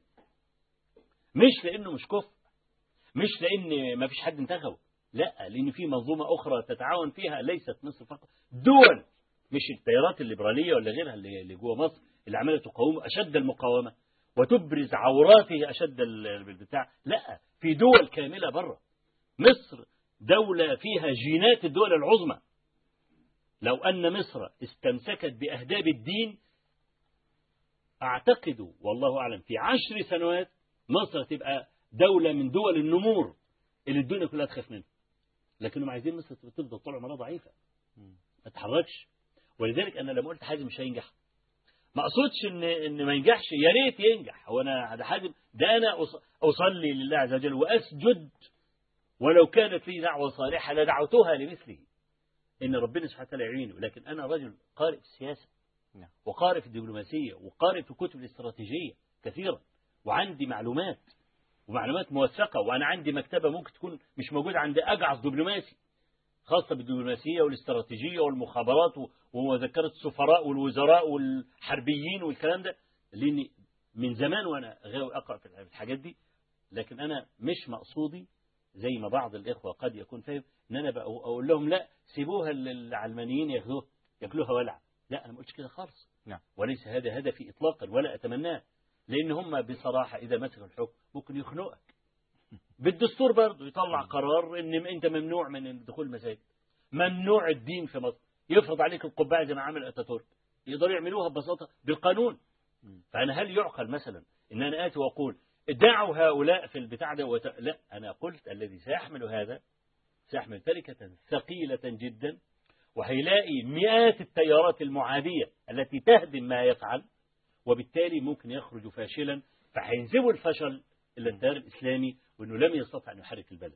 لكن لما يكون في دولة فيها مؤسسات في دولة فيها حاجة عرفت سكتها ولا حاجة وجاء واحد مخلص يقدر لما يحط بذرة هنا يحط بذرة هنا يحط بذرة هنا في دولة مؤسساتها بدأت تبان شوية ممكن يقولوا آه والله شوف لما وصل الإسلاميون إلى الحكم شوف عملوا إيه وعملوا إيه عملوا إيه نعم. أنا كان هدفي هو هذا الهدف المحدود مش تخذيل عن إن حد يتقدم لرئاسة الجمهورية من الإسلاميين وبإذن الله آه، يعني سيكون وراءه رجال كثير أنا أنا أرجو أنا أسأل الله عز وجل أن يمكن له نعم. الشيخ حازم وأن ينصره وأن يرفع مناره وأن يحكم مصر فتسمح لي تفضل أتلقى الاتصال. السلام عليكم أستاذ محمد. وعليكم السلام ورحمة الله وبركاته. أهلا ومرحبا. أهلا ومرحبا بك. هو بالنسبة بس لموضوع ال- المفتي مصر علي جمعة نعم. آه، في 20 19 مارس في 2010 لما الرئيس رجع من ألمانيا لما كان مريض وكده. آه، علي جمعة طبعا راح شرم الشيخ وكان في الخطبة دعا للرئيس مبارك قال له إيه؟ نعم. قال له اللهم احشرنا وإياه مع النبي عليه الصلاة والسلام.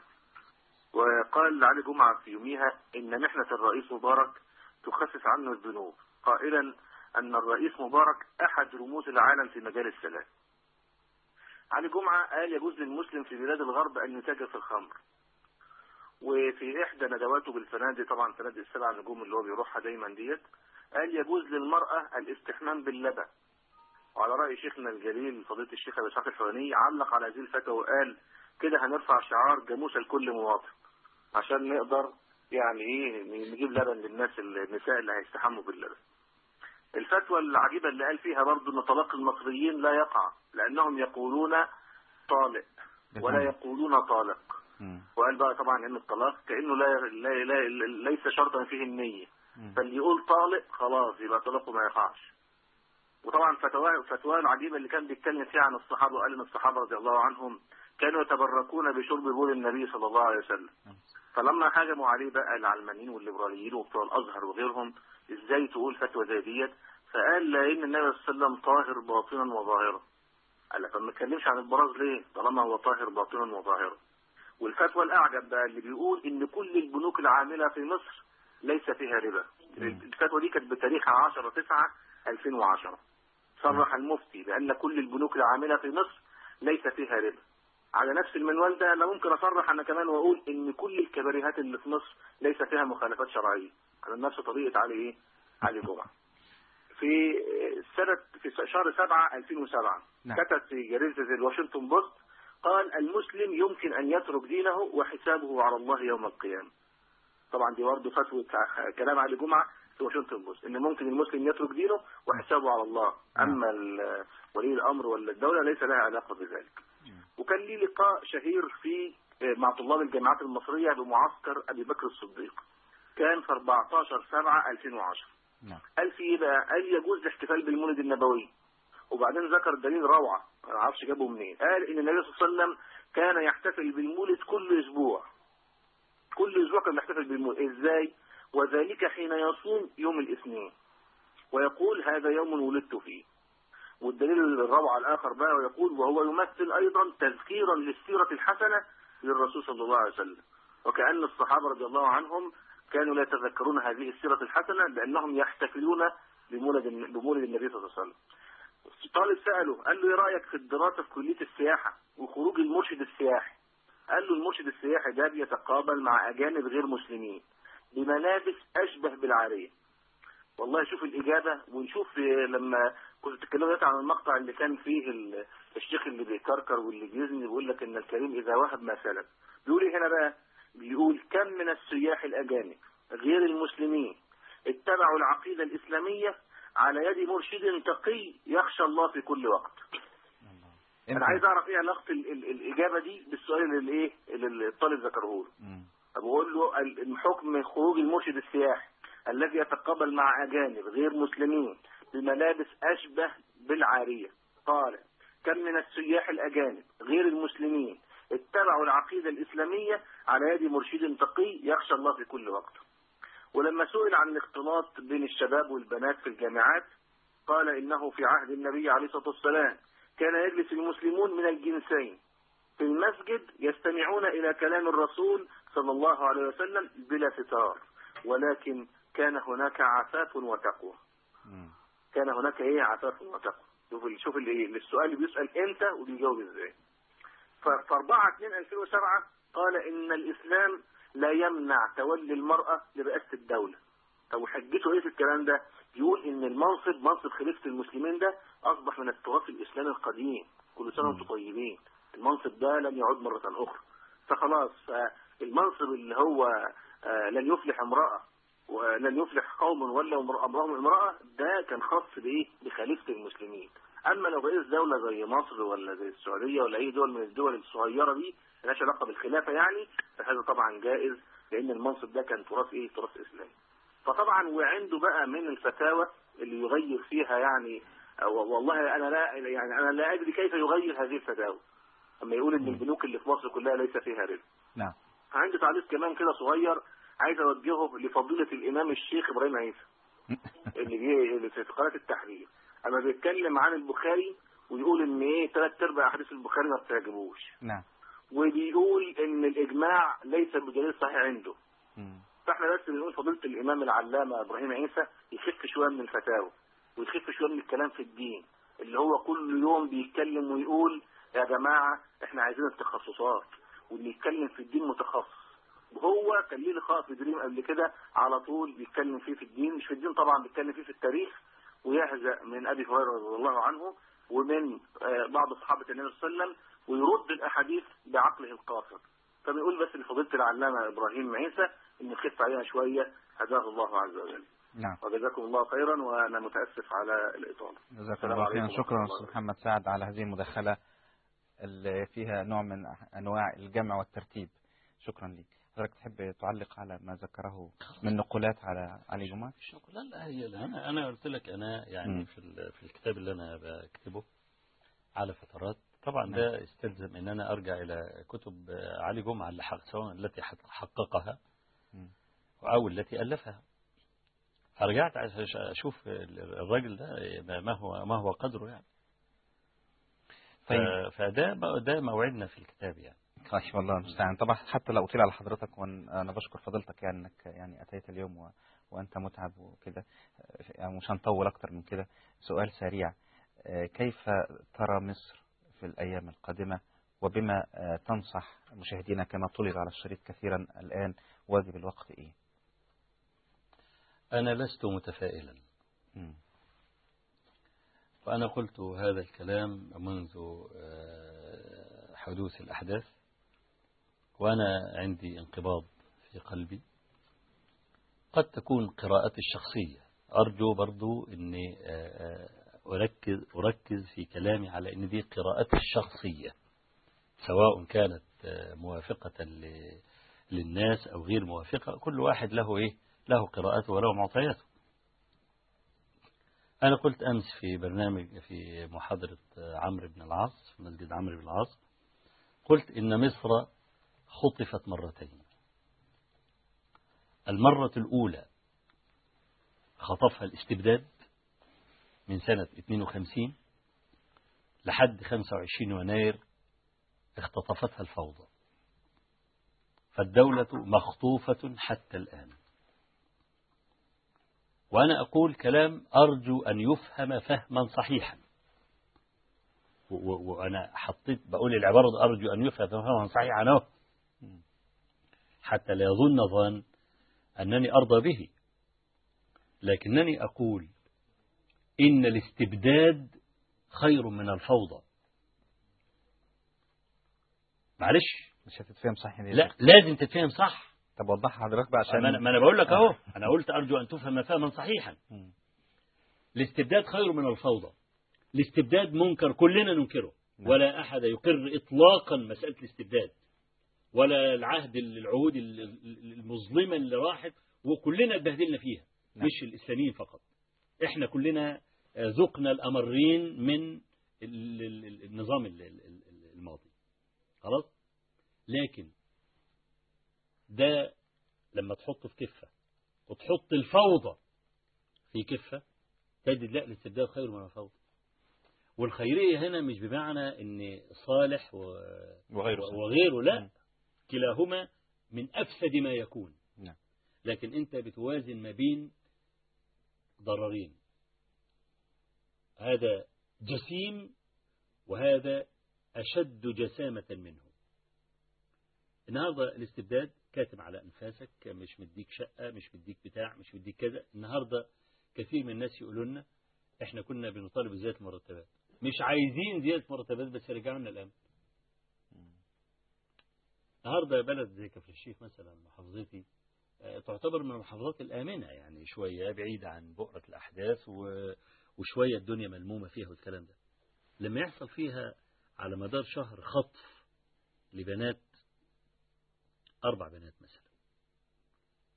وتتخطف البنت وهي ماشية في الشارع في عز الظهر. فتحوا التاكسي رموها في التاكسي وهرب راح دخل يمين دخل شمال دخل بتاع. وطلبوا فدية مئة ألف.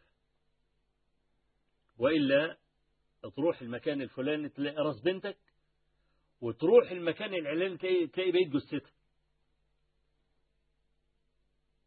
وبعدين لما يخطفوا البنت وترجع البنت بعد عشرة أيام ليست بكرا.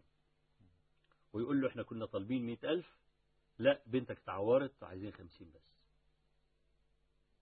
الأزمة النفسية اللي ممكن تحصل للبنت دي والأب ده. مش حد عارف يدخل ولاده المدارس؟ أنا ما وديتش ولادي المدارس إطلاقا. ما نزلتهمش ولاد الصغار. ما نزلتهمش. أنا لما أجي أقول لك الآن لما يكون في استبداد شرط شرطاوي يعني والمجرم يخاف يطلع ولا يعمل ولا يتمسك والكلام ده دي ولا الفوضى اللي حاصلة دي؟ لا أحد إطلاقا يقول الفوضى أفضل من الاستبداد الاثنين زفت. خلاص إحنا مقرين الاثنين لا أحد يقبل لا ده ولا ده. لكن أنت الآن مخير. تشرب مر وأمر منه. ماذا تفعل؟ أنا عايز أقول مصر مخطوفة. لا أحد يقول أنني أقر الاستبداد ولا أن أنا بقول نرجع للعهد السابق. إطلاقا. هذا ليس كلامي ولا ولا لا أقصده لا من قريب ولا من بعيد. لكن لما يكون في مقابله الفوضى اللي إحنا شايفينها النهاردة الوزير ده مش عاجبني يقع. والوزير ده, ده مش عاجبني يقع. وده مش عاجبني يقع. وإلا هنعمل مش عارف إيه والكلام ده. طب متى تستقر الدولة؟ متى نبني؟ حتى في جمعة عملوها اسمها جمعة مليونية العمل والإنتاج. أنا والله ضحكت أول ما قالتها في أخبار في الأخبار. غدا, ولا مش عارف الجمعة القادمة جمعة مليونية العمل والإصرار. هو في واحد ناوي يشتغل يطلع للناس يا جماعة أنا رايح الشغل. خلوا بالكم أنا رايح الشغل أهو. ده ده بيشتغل؟ أنا أفهم إن واحد بيقول جمعة مليونية العمل والإنتاج كل واحد يروح مكانه من سكات. أنا أروح مصنعي وأنا أروح شغلي وأنا أروح كذا وأروح كذا والكلام ده. لكن برضو البهرجة والمهرجانات وتعالى صورني وخد لي مش عارف وأنا بتصور مش عارف إيه وخد لي فيديوهات وانشر لي على اليوتيوب والفيسبوك والكلام ده. برضو المظهرية الجوفاء اللي هي نعم. ما بتنتجش هي نفس القصة. فأنا عايز أقول إحنا لحد النهاردة مصر مخطوفة. المجلس العسكري ما يقدرش يعمل حاجة. المجلس العسكري ده أصلا أصلا العسكر مؤهلين لضرب نار حي. نعم. علشان في عدو. لا متعود على مطاطي ولا متعود على كذا ولا على كذا. حتى النهاردة لما أي واحد بيتجاوز الحدود والدنيا كلها تقول تجاوز الحدود تيجي تعاقبه يقول لك آه رجعنا بقى للثورة المضادة ورجعنا بقى لعصر الظلام ورجعنا اللي مش عارف إيه بتاع. يعني عايز يعمل اللي هو عايزه من الفوضى ولما تيجي تعاقبه يقول لك آه ما إحنا رجعنا بقى زي زمان واللي مش عارف إيه بقى إيه واللي غيروا الأسماء وحطوا مش عارف إيه والكلام ده. إحنا لحد النهارده الرؤية ضبابية للغاية ولا يستطيع أذكى الناس. وأعقلهم أن يعرف ماذا سيحدث غدا في مصر. نعم. إلا أن يكون ممن يوحى إليه والوحي انقطع. فأنا أسأل الله أن يسلم مصر. نعم. لكن أنا قراءتي نظرتي ليست متفائلة. نعم.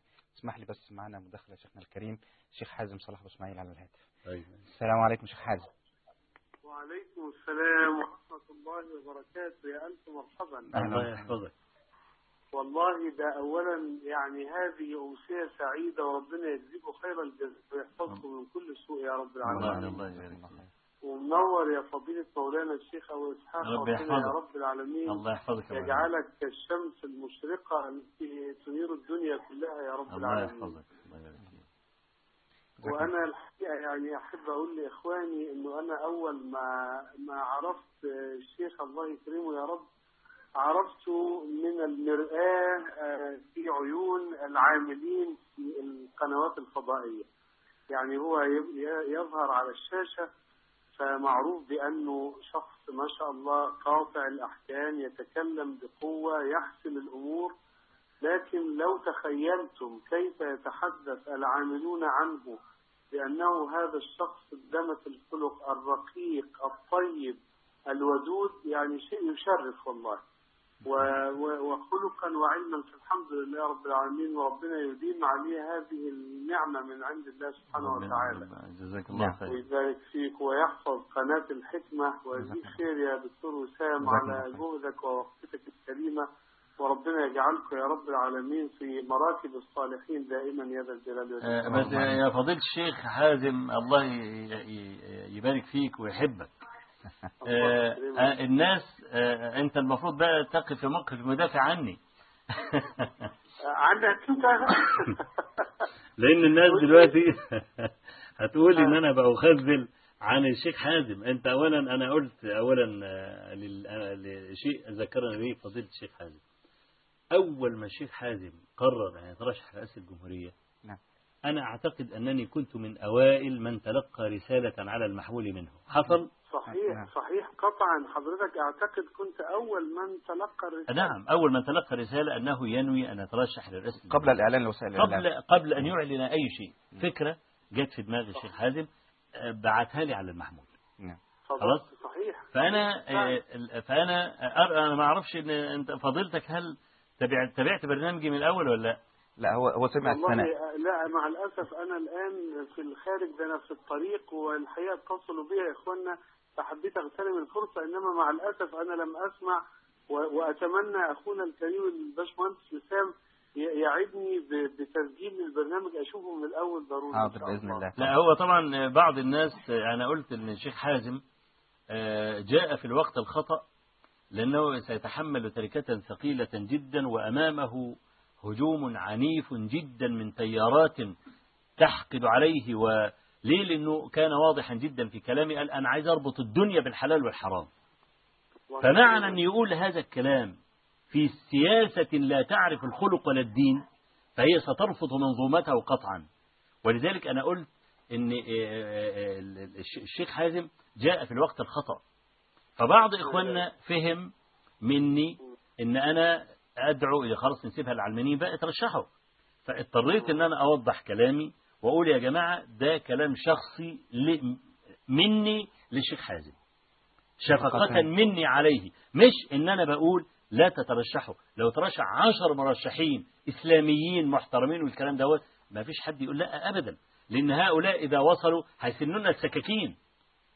أنا عارف. وسيذبحون وسيذبحون بالقانون والدستور. ودي قضية إحنا عارفينها كويس جدا. نعم. فأنا عايز إخواننا يفهموني صح وطبعا أنت اللي حضرتك هتتولى الدفاع عني. بقى. وبعدين الشيخ لا والله يا حازم مولانا أولا أولا آه، إذا حد إذا متصور إن الكلام ده أنا هتحمله بدون حضرتك وبدون أساتذتنا الكرام فلا شك إنه لا يعني هذه بإذن الله تعالى كتيبة واحدة ونسأل الله سبحانه وتعالى إنه يكتب لها التوفيق والرشاد أولا ويكتب لها النصر والغلبة يا رب العالمين. نعم. المسألة الثانية إنه أنا بعتقد اعتقادا تاما والله والله على ما أقول شهيد إنه الفطرة الطيبة الموجودة عند جموع الناس المصريين اللي هي تحب الطهر والنقاء والعفاف ونفسها بقى في نسمة نظيفة نفسها في هواء طاهر لو وجدت من يقول بوضوح إنه إحنا عايزين نعيد محورة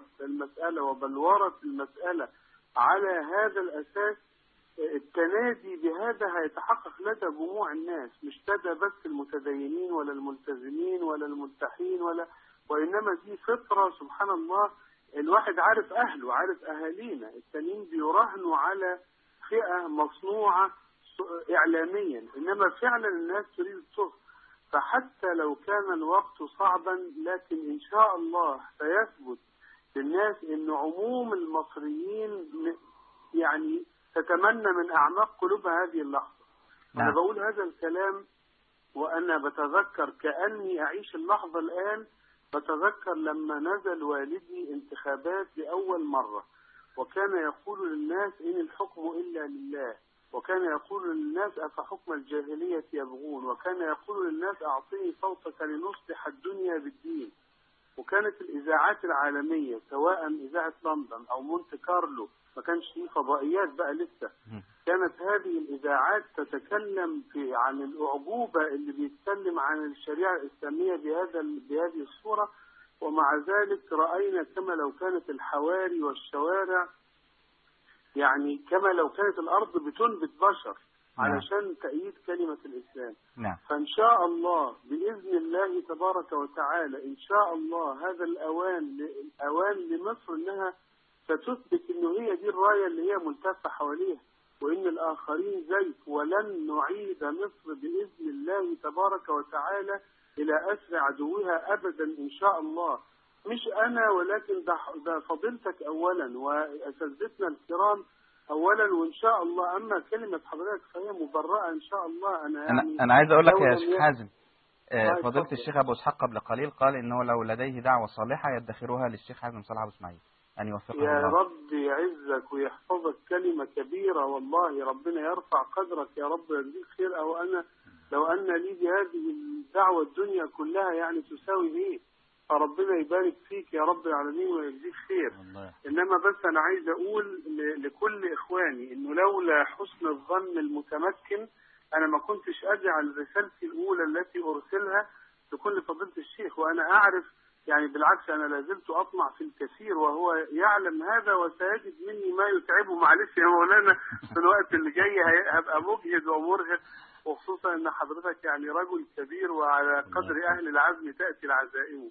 ربنا يحفظكم. أنا مش عايز أخد وقت الناس. أنا بس حبيت يعني أسعد قلبي بإني آه، يعني أشهد هذه الجلسة ولو من بعد وربنا يحفظكم من كل سوء. يا رب العالمين. ويبارك. فيك. وتأذن لي يا مولانا أشد الرحال لزيارة حضرتك قريبا كده لو تكرمت. إن شاء الله. شد الرحال لا يجوز. المفتي هيقول لك حرام. ليه هو ده؟ لا لا يجوز ليه؟ ده دي فتوى جديدة خالص. لا ما هو على كل حال مش إلا ومعها ذو محرم أنا ذو محرم وهاجي أنا ربنا يحفظك ويبارك فيك يا رب العالمين. وخصوصا إن أنا سمعت ان حضرتك الضيفان اللي بيجوا لك ما شاء الله بيقولوا كالبحر الطامي كرما.